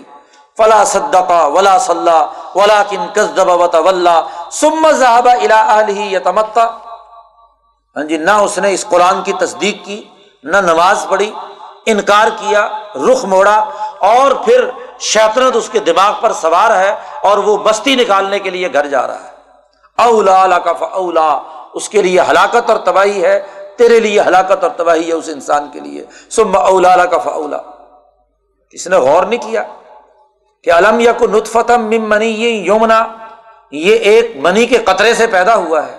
پھر اس کو ہم نے اعلیٰ کا ایک لوتھڑا بنایا۔ فخلا کا فسوا ہاں جی اتنا انسان بنا دیا۔ پھر کوئی مرد ہے، کوئی عورت ہے، یہ سب کچھ۔ تو جب انسان کو ہم دنیا میں پیدا کر سکتے ہیں، تو علیہ علی کا بھی قادر المتا دوبارہ ان مردوں کو زندہ کرنے پر قادر نہیں ہے؟ نہیں، تب بھی قادر ہے۔ تو قرآن نے قیامت کی حقیقت بیان کی ہے سب سے پہلے اس صورت میں، اور پھر اس قیامت کے منظر نامے کو اگلی صورت صورت الدار میں حکیمانہ انداز و اسلوب میں سمجھایا ہے۔ فلسفی دماغ آدمی کو اس کے فلسفیانہ پس منظر حکمت کے اصولوں کے تناظر میں قیامت کے مسئلے کو سمجھایا اور اس میں جو ارتقاء انسان کا ہونا ہے، اس کی تفصیلات بیان کی ہیں۔ حل عطا الانسان حین من الدار؟ انسان پر ایک زمانہ ایسا آتا ہے کہ لم یکن شیم مذکورہ دنیا میں اس کا کوئی تذکرہ، کوئی وجود، کسی قسم کا کوئی نام و نشان نہیں تھا۔ انا خلق انسان پہلے کچھ نہیں تھا، کوئی جانتا نہیں تھا۔ کہ اس نام کا کوئی انسان ہے، اس طرح کے وجود کا کوئی فرد ہے۔ ہم نے انسان پیدا کیا، کہاں سے پیدا کیا؟ من نطفتن ام شاجن ایک نطفے سے جو آپس میں مکس ہوا ہوا ہے۔ مرد اور عورت کا نطفہ رحم مادر میں جب مکس ہوتا ہے، اس ام شاجن اس مکسنگ سے، اس نطفے سے ہم نے اس انسان کو پیدا کیا۔ نب تلی ہی ہم اس کی آزمائش کرنا چاہتے ہیں۔ اور جیسے جیسے یہ ہوش سنبھالتا ہے، تو جالنا سمیع ہم بصیرہ ہم نے اس کو سننے والا، دیکھنے والا، عقل و شعور کو استعمال کرنے والا بنایا۔ سننے کی صلاحیت بھی رکھی کہ اچھے برے کی تمیز اس کے اندر پیدا ہو جائے۔ آنکھوں کی صلاحیت بھی رکھی جس کے ذریعے سے گرد و پیش کے چیزوں کا ادراک کر سکے۔ اور پھر یہی نہیں ان نہ ہدینا سبیلا ہم نے اس کو راستے کی ہدایت بھی دی۔ دل دیا، دماغ دیا۔ اور پھر اس کے ساتھ ساتھ وہی الہی کے ذریعے سے امبیا کی تعلیمات کے ذریعے سے اس کو رہنمائی دی۔ اب یہ اما شاکر و اما کفورا یا تو شکر کرنے والا ہوگا یعنی ان تینوں چیزوں کا جو آنکھ، کان اور اس کو دل و دماغ دیا سوچنے، سمجھنے کے لیے ان کا شاکر۔ اور شکر کی تعریف کئی دفعہ پیچھے بیان ہو چکی کہ شکر سے مراد ان نعمتوں کا استعمال ہے، علم کے ذرائع کا استعمال ہے۔ اس کے ذریعے سے؟ حق تک پہنچنا ہے۔ وہ اما کفورا اور یا نا شکرا ہوگا۔ یعنی ان چیزوں کو ذرائع کو استعمال میں نہیں لائے گا، علم و عقل اور شعور اپنے اندر پیدا نہیں کرے گا۔ قرآن حکیم نے یہ دو، شاکرن و کفورن۔ جو کفورا ہے ناشکرا ہے قرآن حکیم نے ان کی سزا بیان کی ہے۔ کافرین سلاسلا و اغلال و سعیرہ ان کے لیے جہنم اور ان تمام چیزوں کا ذکر کیا ہے۔ اب جو اس کے اندر صلاحیتیں اور استعداد پیدا کی گئی اس کی بنیاد پر ان الابرارا بر سے ہے ذمہ داریاں پوری کرنے والے۔ نیک لوگ اپنی ذمہ داریوں کو سمجھ کر عقل و شعور، فہم و بصیرت کے ساتھ جو کام کرنے والے لوگ ہیں، ان کے لیے قرآن نے انعامات کا ذکر کیا ہے کہ یش ربون منکا سنکانا مزاجہ کافورا، وہ کیسی شراب پیئیں گے، کیسا کھانا کھائیں گے؟ ہاں جی وہ یوت امون تعام حب ہی مسکین و یتیم و اسیرا اور وہ وہ لوگ ہیں جو لوگوں کو کھانا کھلاتے تھے، باوجود اس بات کے کہ انہیں اس کھانے کی ضرورت تھی۔ لیکن انہوں نے وہ کھانا کھلایا مسکینوں کو، یتیموں کو، قیدیوں کو۔ یہ اعلیٰ اخلاق کے حامل۔ ان نما نتم لبج اللہ نرید کم جزا ولا شکورا۔ اور وہ ان کو کھانا کھلاتے ہیں کسی دنیاوی مفاد کے لیے نہیں، بلکہ لبج اللہ۔ صرف اللہ کی رضا کے لیے اور ان سے کوئی جزا یا ان سے کوئی بدلا مقصود ان کی نہیں۔ صرف اس لیے کہ انا نخاف میں رب بنا یومن ابوسن کم تریرا ہم ڈرتے ہیں اپنے رب سے اس سخت دن کے عذاب سے۔ تو اللہ نے اس اس عمل کے نتیجے میں ان کو اس دن کے شر سے بچا لیا۔ قرآن نے ان ابرار کی خصوصیت بیان کی ہے۔ کہ وہ یوت عمورت تام اعلیٰ مسکینوں و یتیم اسیرا کہ وہ قیدیوں، یتیموں، مسکینوں کو کھانا کھلاتے ہیں، ان کی رزق کا بندوبست کرتے ہیں۔ یاد رکھو، یہ باقاعدہ نظام کی بات ہو رہی ہے کہ وہ پورا کوشش کرتے ہیں کہ ایسا نظام قائم ہو جس سے ان تمام لوگوں کی کفالت ہو، ان کی ضروریات پوری ہو۔ جب تک نظام قائم نہیں ہوتا، اس وقت تک انفرادی طور پر جتنی بھی وہ خدمت کر سکتے ہیں، انسانیت کی کرتے ہیں۔ قرآن نے کہا جزا ہوں بیما صبر جنتوں و حریرا وہ ان کے صبر و استقامت کا نتیجہ یہ ہے کہ ہم ان کو جنت دیں گے اور جنت کے انعامات کی تفصیلات قرآن حکیم نے اس صورت میں بیان کی ہیں۔ اور آخر میں کہا، ان نہذا کان الکم جزا ام و کان مشکورہ یہ ان کے نیک اعمال کا بدلہ ہے اور انہوں نے جو محنت اور مشقت دنیا میں کی، اس کا شکریہ ادا کیا۔ انا نزلنا علیہ کل قرآن تنظیرہ ہم نے آپ پر یہ قرآن نازل کیا ہے۔ اس لیے فصبر حکم ربک۔ آپ اپنے رب کے اس حکم پر صبر و استقامت کے ساتھ جمے رہیں۔ ولا تو آسمن او کفورا ان میں جو نافرمان گناگار نا شکرے ہیں، ان کی اطاعت مت کریں۔ بار بار قرآن حکیم یہ کہتا ہے کہ ایسے ظالم لوگوں کی اطاعت نہیں کرنی۔ اس نظام کا حصہ نہیں بننا۔ اور یہ لفظ اطاعت استعمال کر رہا ہے قرآن۔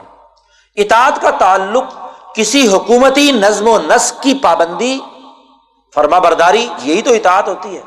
اور ایک کسی حکومت کے نظم و نسق سے بغاوت۔ تو عدم اطاعت اصل میں کیا ہے؟ حکومت کی بغاوت۔ یعنی ابو جہل اتبا شہبہ کا جو نظام ہے، اس کے خلاف بغاوت کا اعلان کیا جا رہا ہے کہ لات ان کی اطاعت نہیں کرنی، ان کے اس سسٹم کو قبول نہیں کرنا۔ وز قرسم ربی کا بکرتم اسیرا صبح شام اپنے رب کا نام لو، اللہ کا ذکر کرو، اس سے اعتماد اور حوصلہ بلند ہوگا جرت پیدا ہوگی، ہمت پیدا ہوگی۔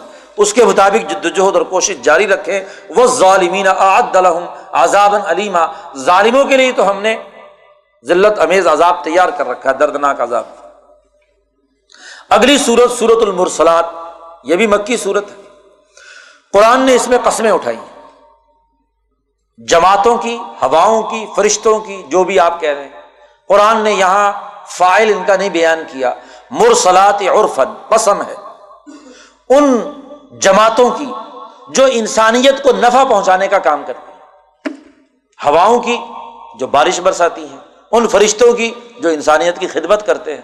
تو مفسرین نے کسی نے فرشتے نکالے، کسی نے جناب ہوائیں نکالی، کسی نے کچھ کہا، ترجمے والوں نے مختلف لیکن مولانا سندھی کہتے ہیں کہ جب فرشتوں اور ہوائیں داخل ہو سکتی ہیں، تو صحابہ کی وہ اول جماعت کیوں شامل نہیں ہو سکتی؟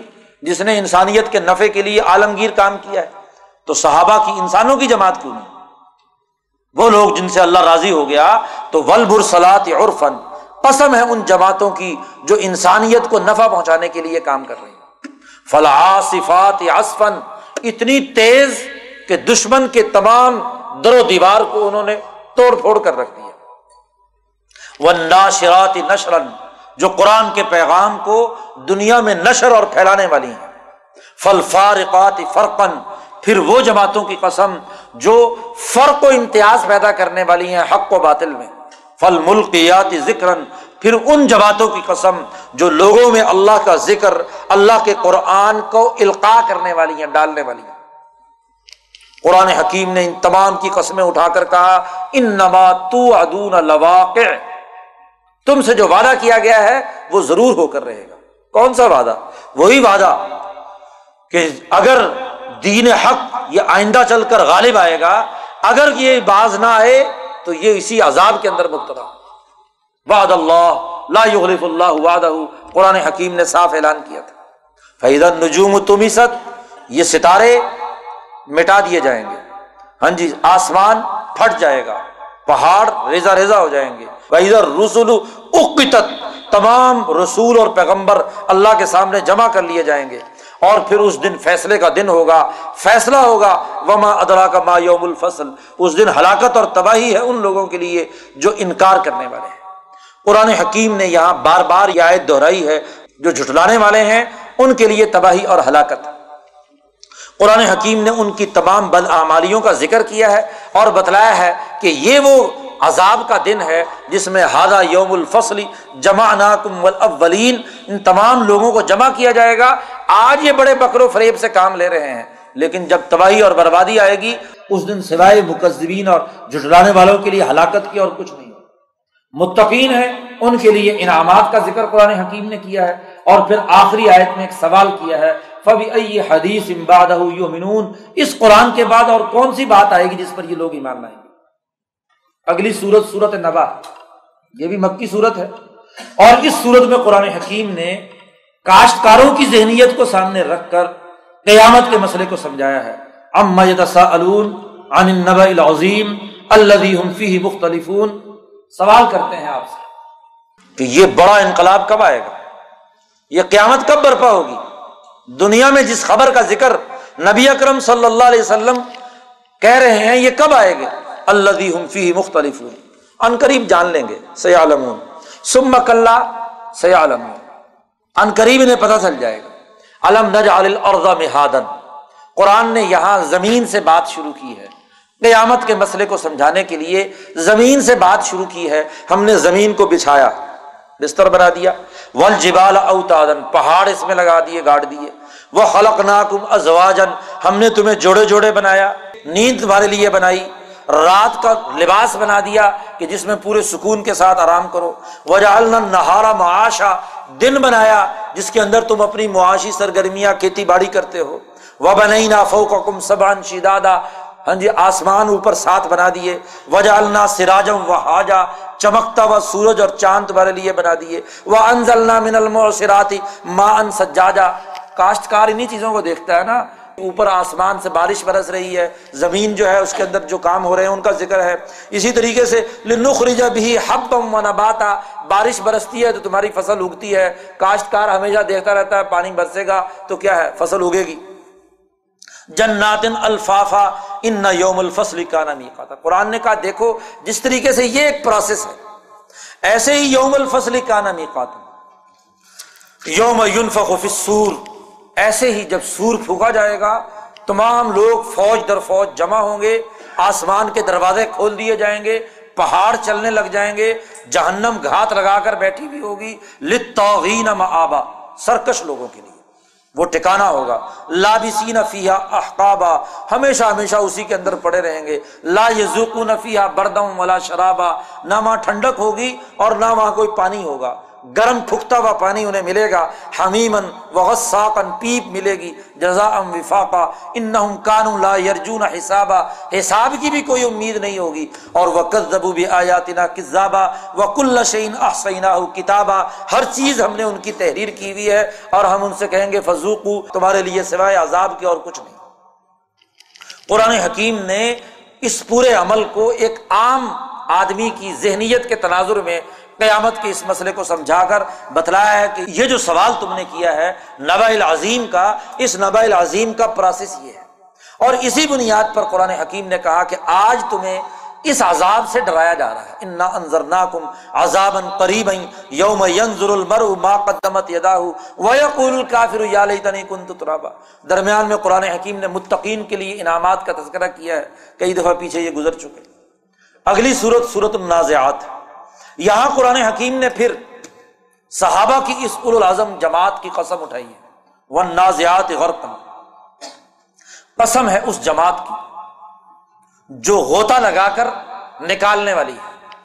انسانی دل و دماغ کے اندر جو منفی رویے ہیں، ان کو دور کرنے کے لیے انبیاء کی توجہات، سچے لوگوں کی تعلیمات، انسانی روحوں کو جہنم سے کھینچ کر باہر نکالنا چاہتے ہیں حضور صلی اللہ علیہ وسلم کے بارے میں قرآن نے کہا کن تم اللہ شفا حفرتم من النار.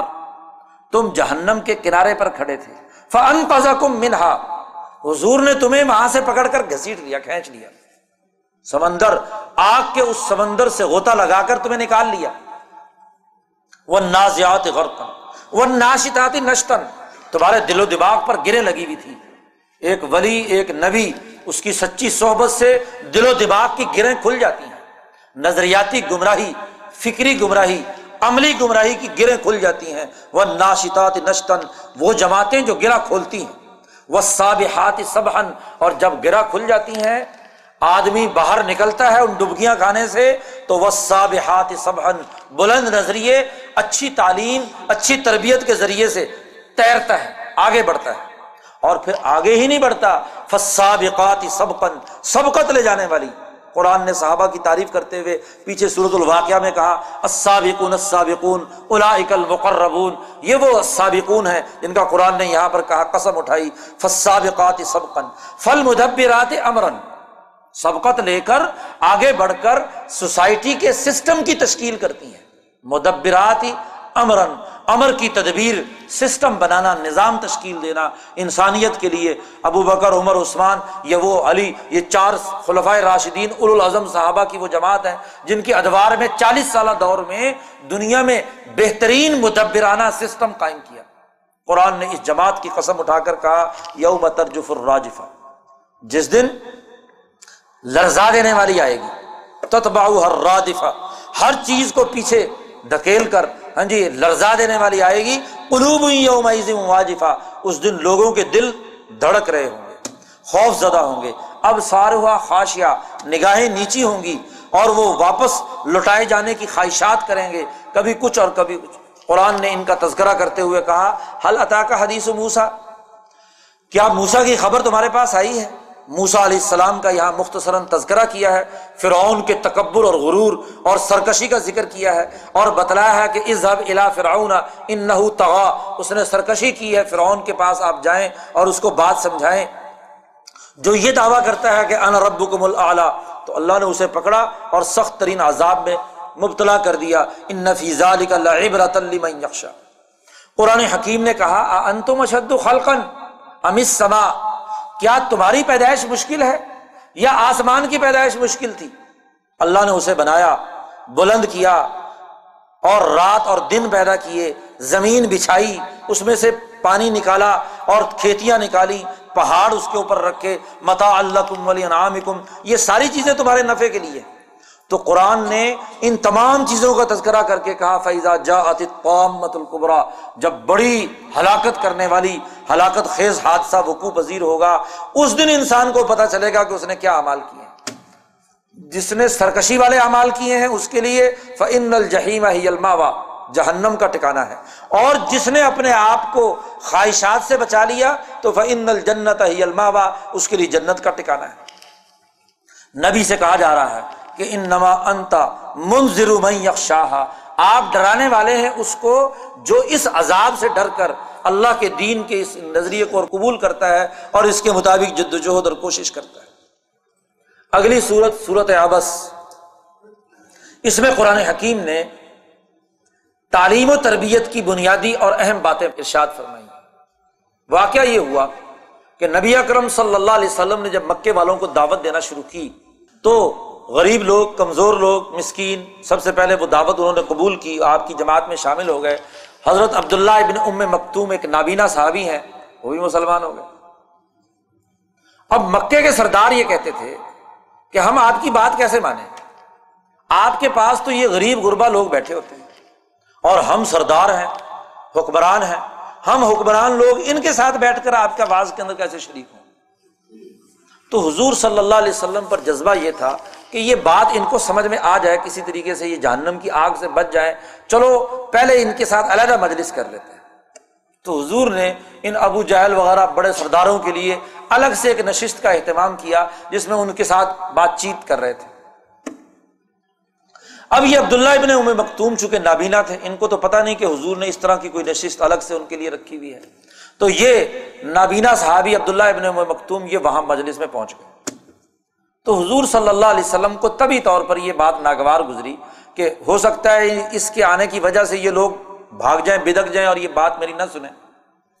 تو طبیعت پر کچھ ناگواری کے اثرات حضور صلی اللہ علیہ وسلم پر ظاہر ہوئے۔ تو اللہ تبارک و تعالیٰ نے یہ نبی اکرم صلی اللہ علیہ وسلم کو ایک تمبی کی ہے۔ آبا صاحب انجا العامہ آپ کے چہرے پر تیوریاں پڑ گئیں، آپ نے چہرہ پھیر لیا، اس لیے کہ آپ کے پاس ایک اندھا آ گیا تھا۔ ان سرمایہ داروں کی مجلس میں جن بڑے بڑے حکمرانوں اور سرمایہ داروں کو آپ بات سمجھانا چاہتے تھے، ایک بےچارا اندھا آ گیا تو آپ کے چہرے پہ تیوریاں چڑھ گئی بل پڑ گئے اور آپ نے اس سے رخ پھیر لیا۔ وما یدری کا لا اللہ یزک آپ کو کیا معلوم کہ کون ان میں سے نصیحت حاصل کرنے والا ہے؟ اور پھر اگر نصیحت کرنی تھی تو لال یزک کا شاید کہ یہی اندھا، یہ زیادہ تزکیہ حاصل کرتا، تربیت حاصل کرتا۔ او یزک کرو فتن فاہ ذکا پھر اللہ نے ایک بڑی اہم بات کہی، اما منستغنا کیا وہ آدمی جو بے پرواہ اور لاپرواہ ہے، سرمایہ پرستی میں مبتلا ہے؟ فنت لہو تصدا، آپ ان سرمایہ داروں کی طرف متوجہ ہیں، آپ کی توجہ ان کی طرف ہے۔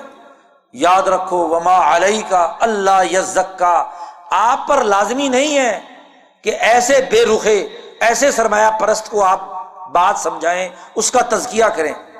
ایک طرف آپ کا سلوک سرمایہ داروں کے ساتھ تو یہ کہ آپ ان کی طرف متوجہ ہیں۔ اور وہ اما منجا کا یسا وہ بےچارا غریب آدمی، اندھا، بوڑھا، وہ تمہارے پاس چل کر آیا، دوڑتا ہوا وہ ہوا یکشا وہ اللہ سے ڈرتا تھا۔ اور فنتا انتہا اے نبی، آپ نے اس سے بے پرواہی برتی۔ رخ موڑ لیا کل ہرگز نہیں ان نہا تذکرہ۔ اللہ نے صاف کہہ دیا کہ دیکھو، یہ نصیحت ہے، آپ کا کام پیغام دینا ہے۔ کسی سے زبردستی منوانا یا اس کے دل کے اندر اڈیلنا یہ آپ کے لیے ضروری نہیں۔ ان نہا تذکرہ، فمن شاہ زکر جس کا جی چاہے مسلمان ہو جائے، جس کا جی چاہے کافر رہے۔ آپ اس کے پیچھے کیوں پڑھتے ہیں کہ جی فلاں کو بات ضرور سمجھ میں آنی چاہیے؟ فمن شاہ زکر فی صحف مکرمتن۔ یہ قرآن تو اچھے معزز صحیفوں میں لکھا گیا ہے۔ مرفو متحرتن بلند مرتبہ اور پاکیزہ ہیں۔ بے عیدی سفارتن اور معزز لوگوں کے ہاتھوں میں ہے جو کرام برارا انسان فرا ہلاک ہو جائے وہ انسان کہ جو اس کا انکار کرتا ہے نہ شکری کرتا ہے۔ مینا یہ شعین خلا کا ہم نے اسے کس نطفے سے پیدا کیا تھا؟ خالہ فقت سمت صبیر یسرہ اس کا اندازہ لگا کر اس کو بہترین انسان بنایا، اس کے لیے راستہ آسان کیا۔ سم امات فقبر سم ادا شاہ انشرہ پھر موت کے بعد اسے اٹھایا جائے گا اور اس کا فیصلہ ہوگا۔ تو آپ کو ایسے لوگوں پر زبردستی سمجھانے کی ضرورت نہیں ہے۔ تعلیم و تربیت کا اصول واضح کر دیا کہ جو سمجھنا چاہتے ہیں، چاہے وہ غریب ہیں، کمزور ہیں، نادار ہیں پیسے والے بھی ہیں، جو جو سمجھنا چاہتا ہے، وہ سمجھے، اور جو نہیں سمجھنا چاہتا، بے شک چلا جائے۔ پیچھے قرآن حکیم نے صورت کہف میں کہا ہے، فمن شاہ فل یومن امن شاہ فل یقف جس کا جی چاہے مسلمان ہو جائے، جس کا جی چاہے کافر ہو جائے۔ لیکن یاد رکھو، جو کافر اور ظالم ہوگا ان ظالمین نارن احاطہ بہم سراج ظالموں کے لیے ہم نے جہنم کی آگ تیار کر رکھی۔ قرآن حکیم نے بتلایا کہ یہ لوگ جو ہیں، یہ سزا کے مستحق ہیں، یہی ہم الکفرت الفجرہ ہیں اور انہی کے لیے کیا ہے؟ سزا ہے۔ اگلی صورت صورت تکویر۔ قرآن حکیم نے جو فلکیات پر غور و فکر کرنے والے ہیں، ان کے تناظر میں قرآن حکیم نے اپنی بات سمجھائی۔ عزت شمس کورت، جب سورج اندھا ہو جائے گا، روشنی ختم، وہ جلتا جلتا جلتا ختم۔ وحید نجوم ان قدرت ستارے مٹیالے ہو جائیں گے۔ وحید الجبال سیرت منظر یاد کرو جب پہاڑ چلنے لگیں گے۔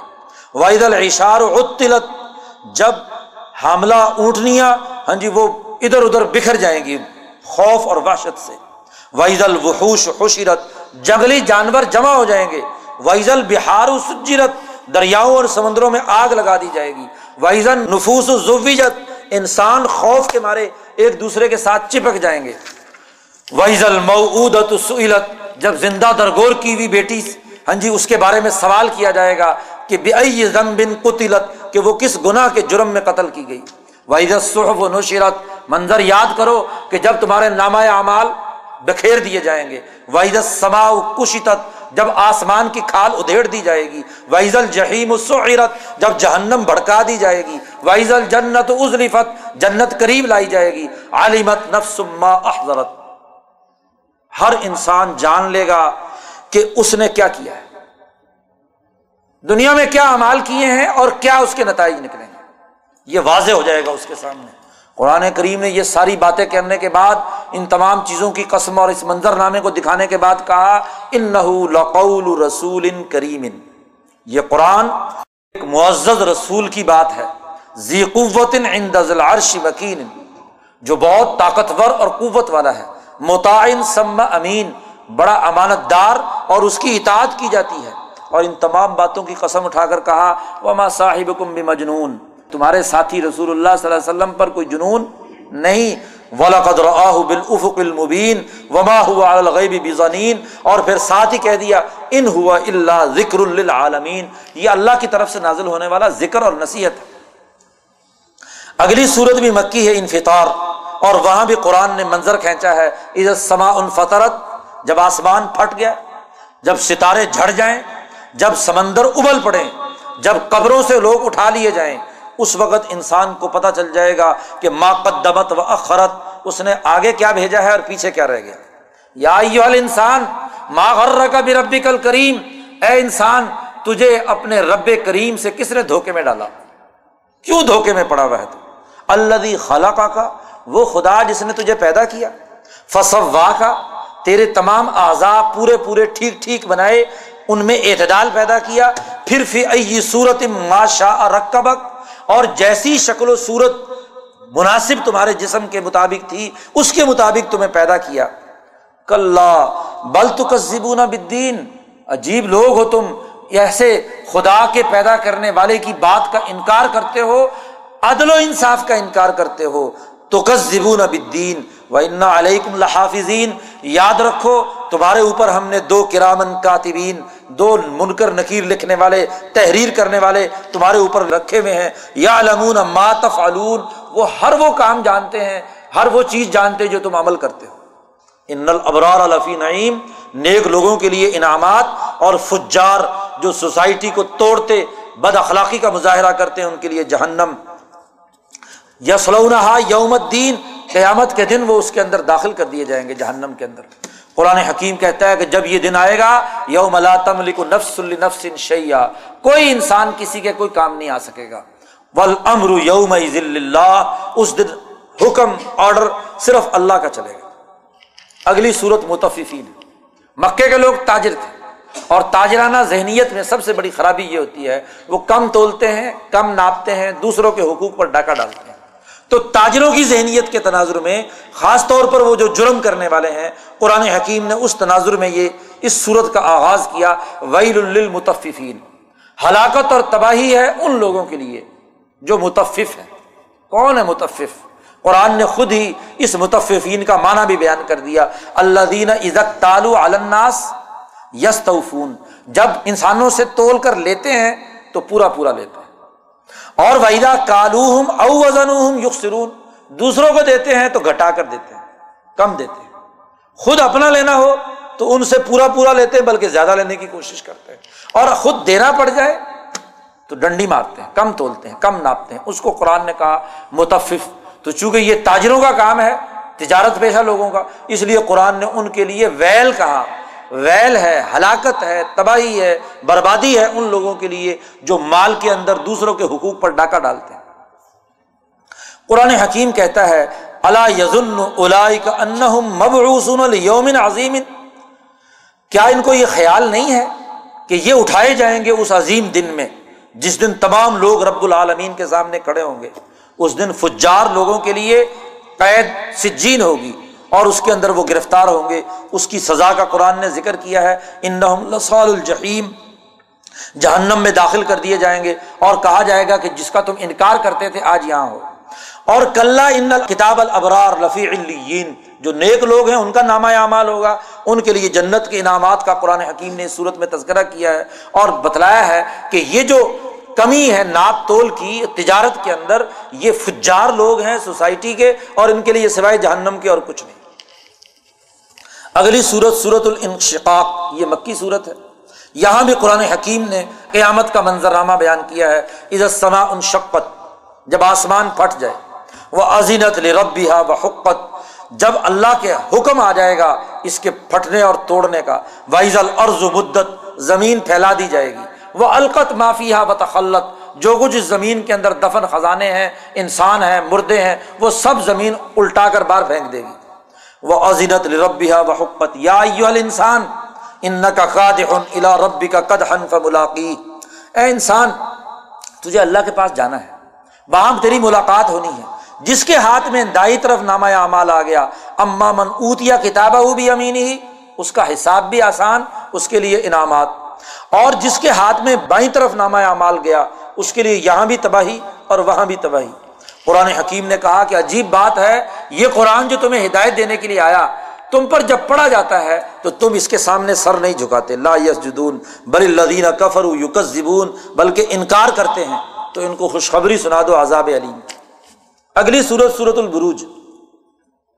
اس صورت میں قرآن حکیم نے علم نجوم کا جو زمین سے متعلق، برجوں کا نجوم کا جو سسٹم ہے، اس تناظر میں قرآن حکیم نے یہاں پر بات کی ہے۔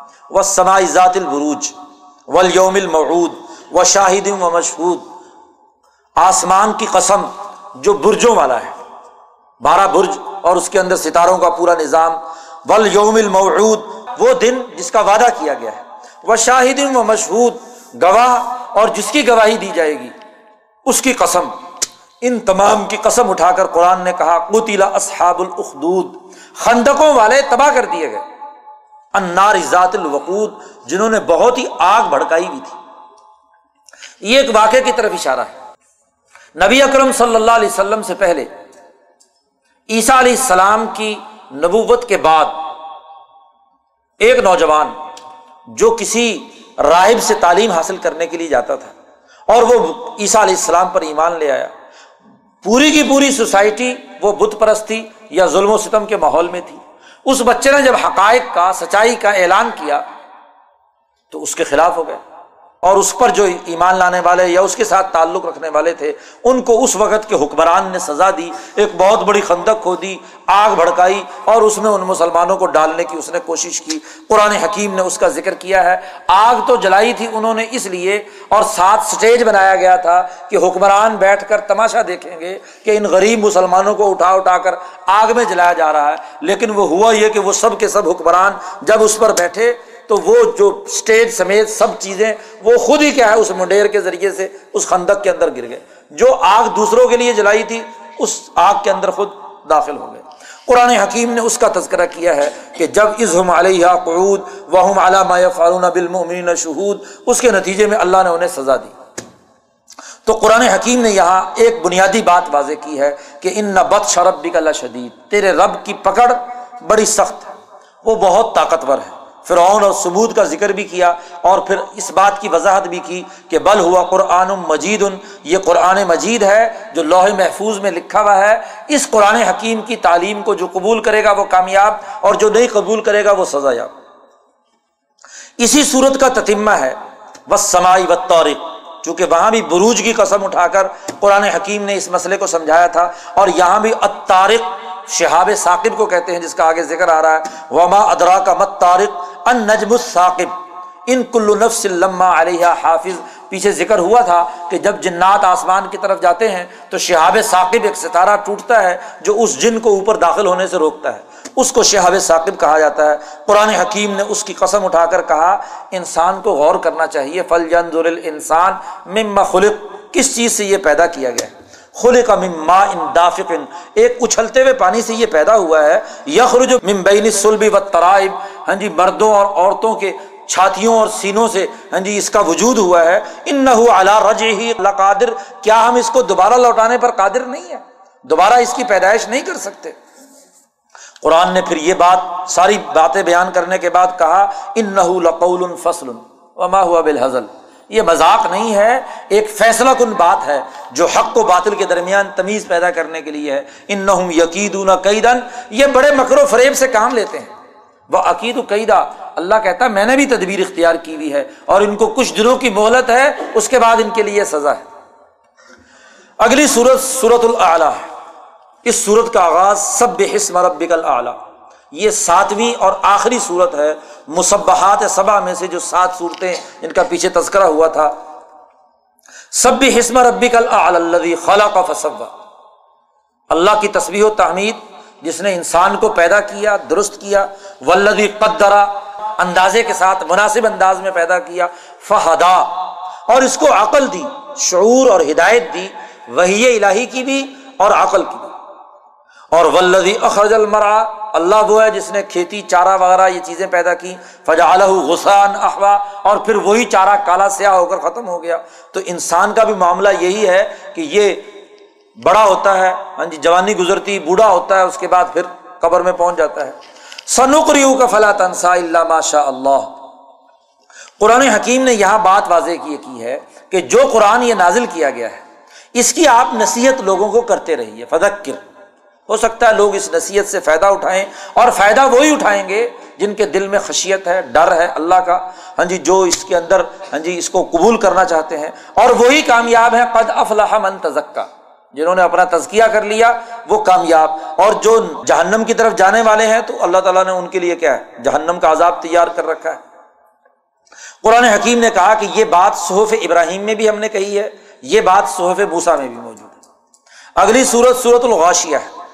قرآن حکیم نے اس میں ایک انسانی زندگی کے ارتقاء کے مختلف مراحل وہ بیان کیے ہیں اس تناظر میں کہ جیسے دنیا میں انسان بہت سے مرافق حیات سہولتوں کی چیزیں اختیار کرتا ہے، ایک ترتیب بار اس کے سامنے آتی ہیں، اور ایسے ہی اگر وہ کسی عذاب کی حالت میں ہو تو کچھ چیزیں غلط اس کی طرف ہاں جی اس کو تنگی، مصیبت دنیا کے اندر آتی ہے، تو ایسی ہی موت کے بعد اچھے اعمال کرنے والے کن ارتقائی مراحل سے گزریں گے اور جو بد امالیاں کرنے والے ہیں وہ کن ذلت اور رسوائی کے مراحل سے گزریں گے قرآن حکیم نے اس کا تذکرہ اس صورت میں کیا ہے حل عطا کا حدیث الغاشیہ؟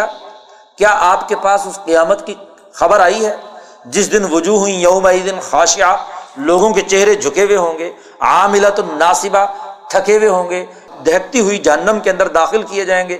تسقا من عین آنیا گرم کھولتا ہوا پانی انہیں پلایا جائے گا۔ تو ان کو جو جو چیزیں وہاں ملنی ہے قرآن نے ان کا تذکرہ کیا ہے۔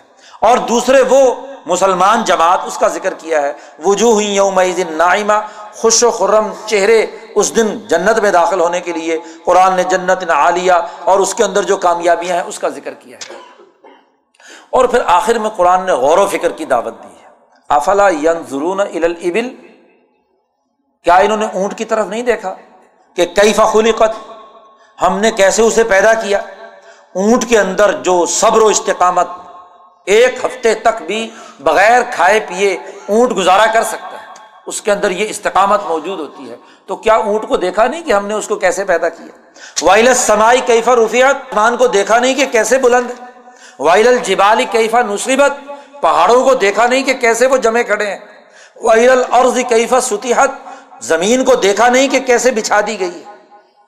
فذکر، آپ نصیحت کیجیے ان نما انت مذکر، آپ نصیحت کرنے والے ہیں۔ مولانا سندھی نے کہا، یہ آیات ایک سچے مسلمان لیڈر کی خصوصیات بیان کر رہے ہیں۔ ایک سربراہ، ایک لیڈر، ایک قائد، اس کو ان اخلاق کا حامل ہونا چاہیے۔ جیسے صبر و استقامت کا پہاڑ ہوتا ہے، اونٹ کے بغیر کھائے پیے بھی اپنی ذمہ داریاں اور اپنا بوجھ اٹھائے پھرتا رہتا ہے۔ آسمان کی طرح بلند سوچ اور نظریہ رکھتا ہے۔ پہاڑ کی طرح ثابت قدم ہو۔ کوئی اس کے قدموں میں لغزش پیدا نہ ہو اور وہ انسانوں کے لیے زمین کی طرح بچھاوا۔ انسانوں کی سہولت اور ان کو چیزیں پہنچانے کے لیے، ان کی خیر خواہی کے لیے۔ تو مولانا سندھی کہتے ہیں کہ یہ پانچ چھ وہ بنیادی رویے ہیں جو ایک قائد کے اندر ہونے چاہیے ایک رہنما کے اندر ہونے چاہیے فذکر ان نما انت مدکر آپ نصیحت کریں گے، لستا علیہم بمسیطر، آپ ان کے اوپر مسلط بنا کر نہیں بھیجے گئے۔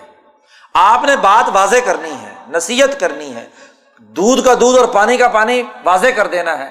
فرق پیدا کرنا ہے سچائی اور جھوٹ کے درمیان۔ آپ نے زبردستی ان سے چیز منوانی نہیں ہے۔ پیچھے قرآن نے کہا تھا، لستا علیہم بی وکیل کہ آپ ان پر کوئی وکیل مقرر نہیں کیے گئے۔ اور یہاں کہا گیا آپ ان پر کوئی مسلط بنا کر نہیں بھیجے گئے۔ کہ آپ کا کام نصیحت کرنا ہے ذکر۔ آپ کھڑے کھوٹے کی تمیز، شعور پیدا کریں۔ اس کے نتیجے میں کیا ہے؟ جو قبول کر لے، ٹھیک ہے، جو نہیں قبول کرتا جائے۔ قرآن حکیم نے صاف کہہ دیا کہ جب ہمارے پاس آئیں گے تو ہم ہی ان سے ان کا حساب لیں گے۔ سم انا علینا حساب اگلی سورت سورت الفجر۔ یہاں قرآن نے قسم اٹھائی ولفجر ولیال ناشر و شف ولوطر و ادا یسر۔ یہ ساری قسمیں اٹھانے کے بعد نبی اکرم صلی اللہ علیہ وسلم سے کہا جا رہا ہے علم ترا کیفا فعال ربو کا بھی آد کیا آپ نے دیکھا نہیں کہ قوم عاد کے ساتھ اللہ نے کیا سلوک کیا؟ وہ جو ارم ذات العماد اللہ تلم یخلق مسلو فی البلاد، جیسے بڑے بڑے قد آور لوگ دنیا میں پیدا نہیں ہوئے، قوم سمود کے ساتھ اللہ نے کیا کیا؟ فرعون کے ساتھ کیا کیا؟ تغوف البلاد، جنہوں نے بڑی سرکشی شہروں میں کی ہوئی تھی، زمین میں فساد بچایا ہوا تھا۔ کیا کیا اللہ نے؟ قرآن کہتا فصب علیہم رب کا سعود عذاب۔ تیرے رب کے عذاب کا جب کوڑا ان پر برسا، تمام لوگ اسی عذاب کے اندر مبتلا ہو کر تباہ ہو گئے۔ ان نہ رب کا لبل مرسود تیرا رب گھات لگائے بیٹھا ہے۔ مورچے میں نشانہ بنا کر بیٹھا ہوا ہے کہ جو غلط کرتوت کرنے والے ہیں، ان کے لیے یہ سزا ہے۔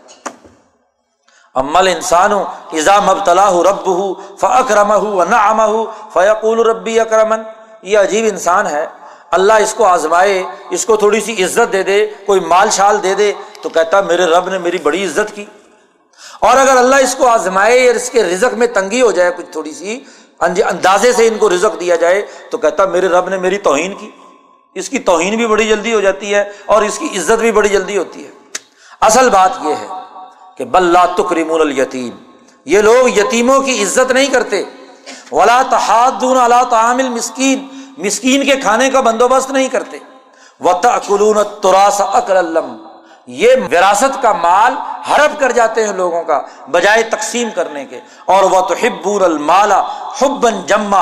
اور یہ مال جمع کرنے کے چکر میں مبتلا ہے خبردار ازا دکت الارض دکن، جب زمین توڑ پھوڑ کر رکھ دی جائے گی۔ جب تیرا رب حشر کے میدان میں آئے گا اور فرشتے قطار اندر قطار اس کے سامنے موجود ہوں گے ول ملک صفن صفا، اس دن جہنم لائی جائے گی۔ یوم ذکر الانسان۔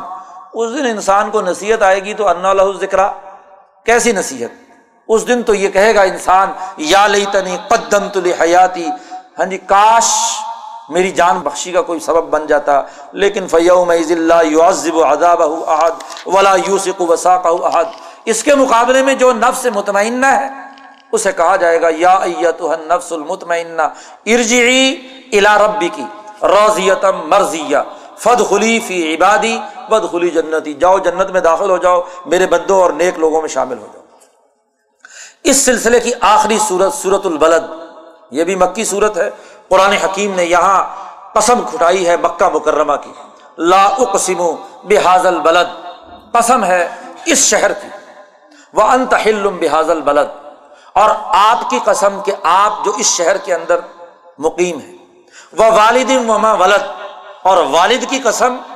اور اس نے جو آدمی پیدا کیا، بچہ پیدا کیا، اس کی قسم۔ یعنی ابراہیم کی قسم اور اس کے بیٹے اسماعیل کی قسم۔ قرآن نے تمام قسمیں اٹھا کر کہا، لقد خلق نل انسان فی قبد ہم نے انسان کو بڑی مشقت میں پیدا کیا ہے۔ اس کو دنیا میں جو زندگی بسر کرنی ہے، وہ مشقت والی ہے۔ محنت اور جد وجہد اور کوشش کر رہی ہے۔ اہ سب یہ گمان کرتا ہے اللہ یا قدر علیہ احد۔ اللہ تعالیٰ اس پر قادر نہیں ہوگا۔ پھر یہ کہتا ہے اہلک تو مال البادا کہ میں نے اتنا بال میں نے جمع کیا تھا، وہ ہلاک اور تباہ و برباد میں نے کر دیا۔ ایا سب یہ سمجھتا ہے کہ علم یا رہو احد، اس کو کوئی نہیں دیکھ رہا۔ اس کی سرمایہ پرستی کو، اس کی دولت کے لوٹنے کو، اس کے مال کے جمع کرنے کو کوئی نہیں دیکھ رہا۔ کیا کبھی اس نے غور کیا؟ علم نج اللہ عینین، ہم نے اس کو دو آنکھیں دی والسان اس کو زبان دی۔ اور وہ شفتعین دو ہونٹ دیے اس کو۔ وہ ہدعین نجدین اور اس کے سامنے دونوں راستے بتلا دیے۔ اس وہی الہی نے کہ یہ عدل و انصاف کا راستہ، نیکی کا راستہ ہے۔ یہ ظلم اور انسانیت دشمنی اور شرک اور کفر کا راستہ ہے۔ دونوں راستے ہم نے بتلا بھی دیے۔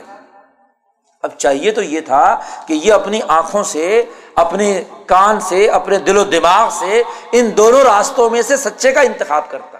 صحیح کا انتخاب کرتا۔ قرآن کہتا فلق تحمل آقبہ وما ادرا کا مل آقبہ اسے گھاٹی پر ضرور چڑھایا جائے گا۔ کون سی گھاٹی؟ تمہیں کیا معلوم کہ وہ کیا گھاٹی ہے؟ ایک ہی گھاٹی ہے، اس گھاٹی پر چڑھا کر اس کا امتحان لیا جائے گا۔ اور وہ کیا ہے؟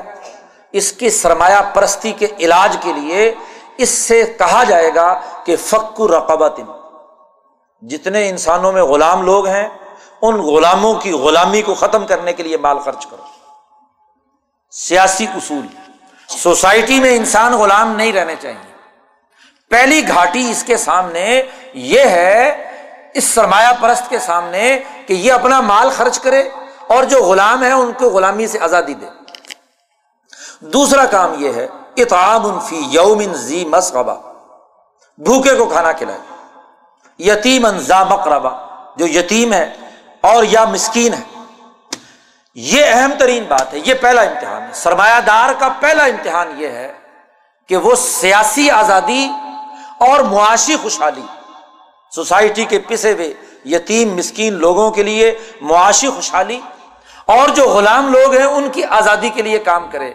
اس امتحان میں کامیاب ہے تو کامیاب۔ اور اگر اس میں نہیں تو ناکام۔ جو اس میں کامیاب ہے الائی کا صاب المئی یہ وہ لوگ ہیں جن کا نامہ اعمال دائیں ہاتھ میں دیا جائے گا۔ اور جنہوں نے اس گھاٹی کو عبور نہیں کیا یعنی انسانوں کی آزادی اور ان کی غلامی کے خاتمے اور آزادی اور حریت کے لیے کام نہیں کیا، اور ان کی معاشی کفالت کے لیے جد و جہد اور کوشش نہیں کی، ان کے لیے اصحاب البش اما بائیں ہاتھ میں نامہ اعمال دیا جائے گا اور علیہم نارم صدا ان کے لیے آگ ہے جو ان کا احاطہ کیے گئے جس میں چاروں طرف یہ ہاں جی اس جہنم میں آگ میں ڈال دیے جائیں گے۔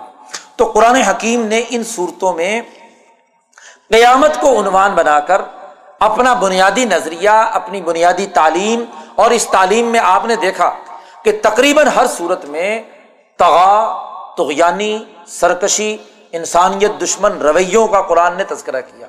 مالداری، سرمایہ پرستی، کم تولنے، کم ناپنے، ان تمام کا تذکرہ کیا کہ یہ وہ بد اخلاقیاں ہیں جو بائیں ہاتھ میں نامہ اعمال کا ذریعہ ہے اور وہ تمام اعلیٰ اخلاق وہ ہیں جو اللہ سے تعلق اور انسانیت کی خدمت سے متعلق ہیں، ان کے لیے جنت میں داخلے کا ذکر کیا گیا۔ یہاں تک قرآن حکیم نے ایک بنیادی طور پر اپنے نظریے کی تمام تفصیلات مکمل کر اب ایک اہم سوال پیدا ہوتا ہے کہ اس فکر کو عمل میں لانے کے لیے بنیادی فلسفہ اور بنیادی مرکزی جو سسٹم ہے وہ کیا ہے؟ تو فلسفے کی اس حقیقت کو قرآن حکیم نے صورت الشمس سے لے کر آگے وناس تک بیان کیا ہے تو چونکہ یہ اہم ترین موضوع تھا، اس لیے کل اس پر تفصیل سے گفتگو کریں گے۔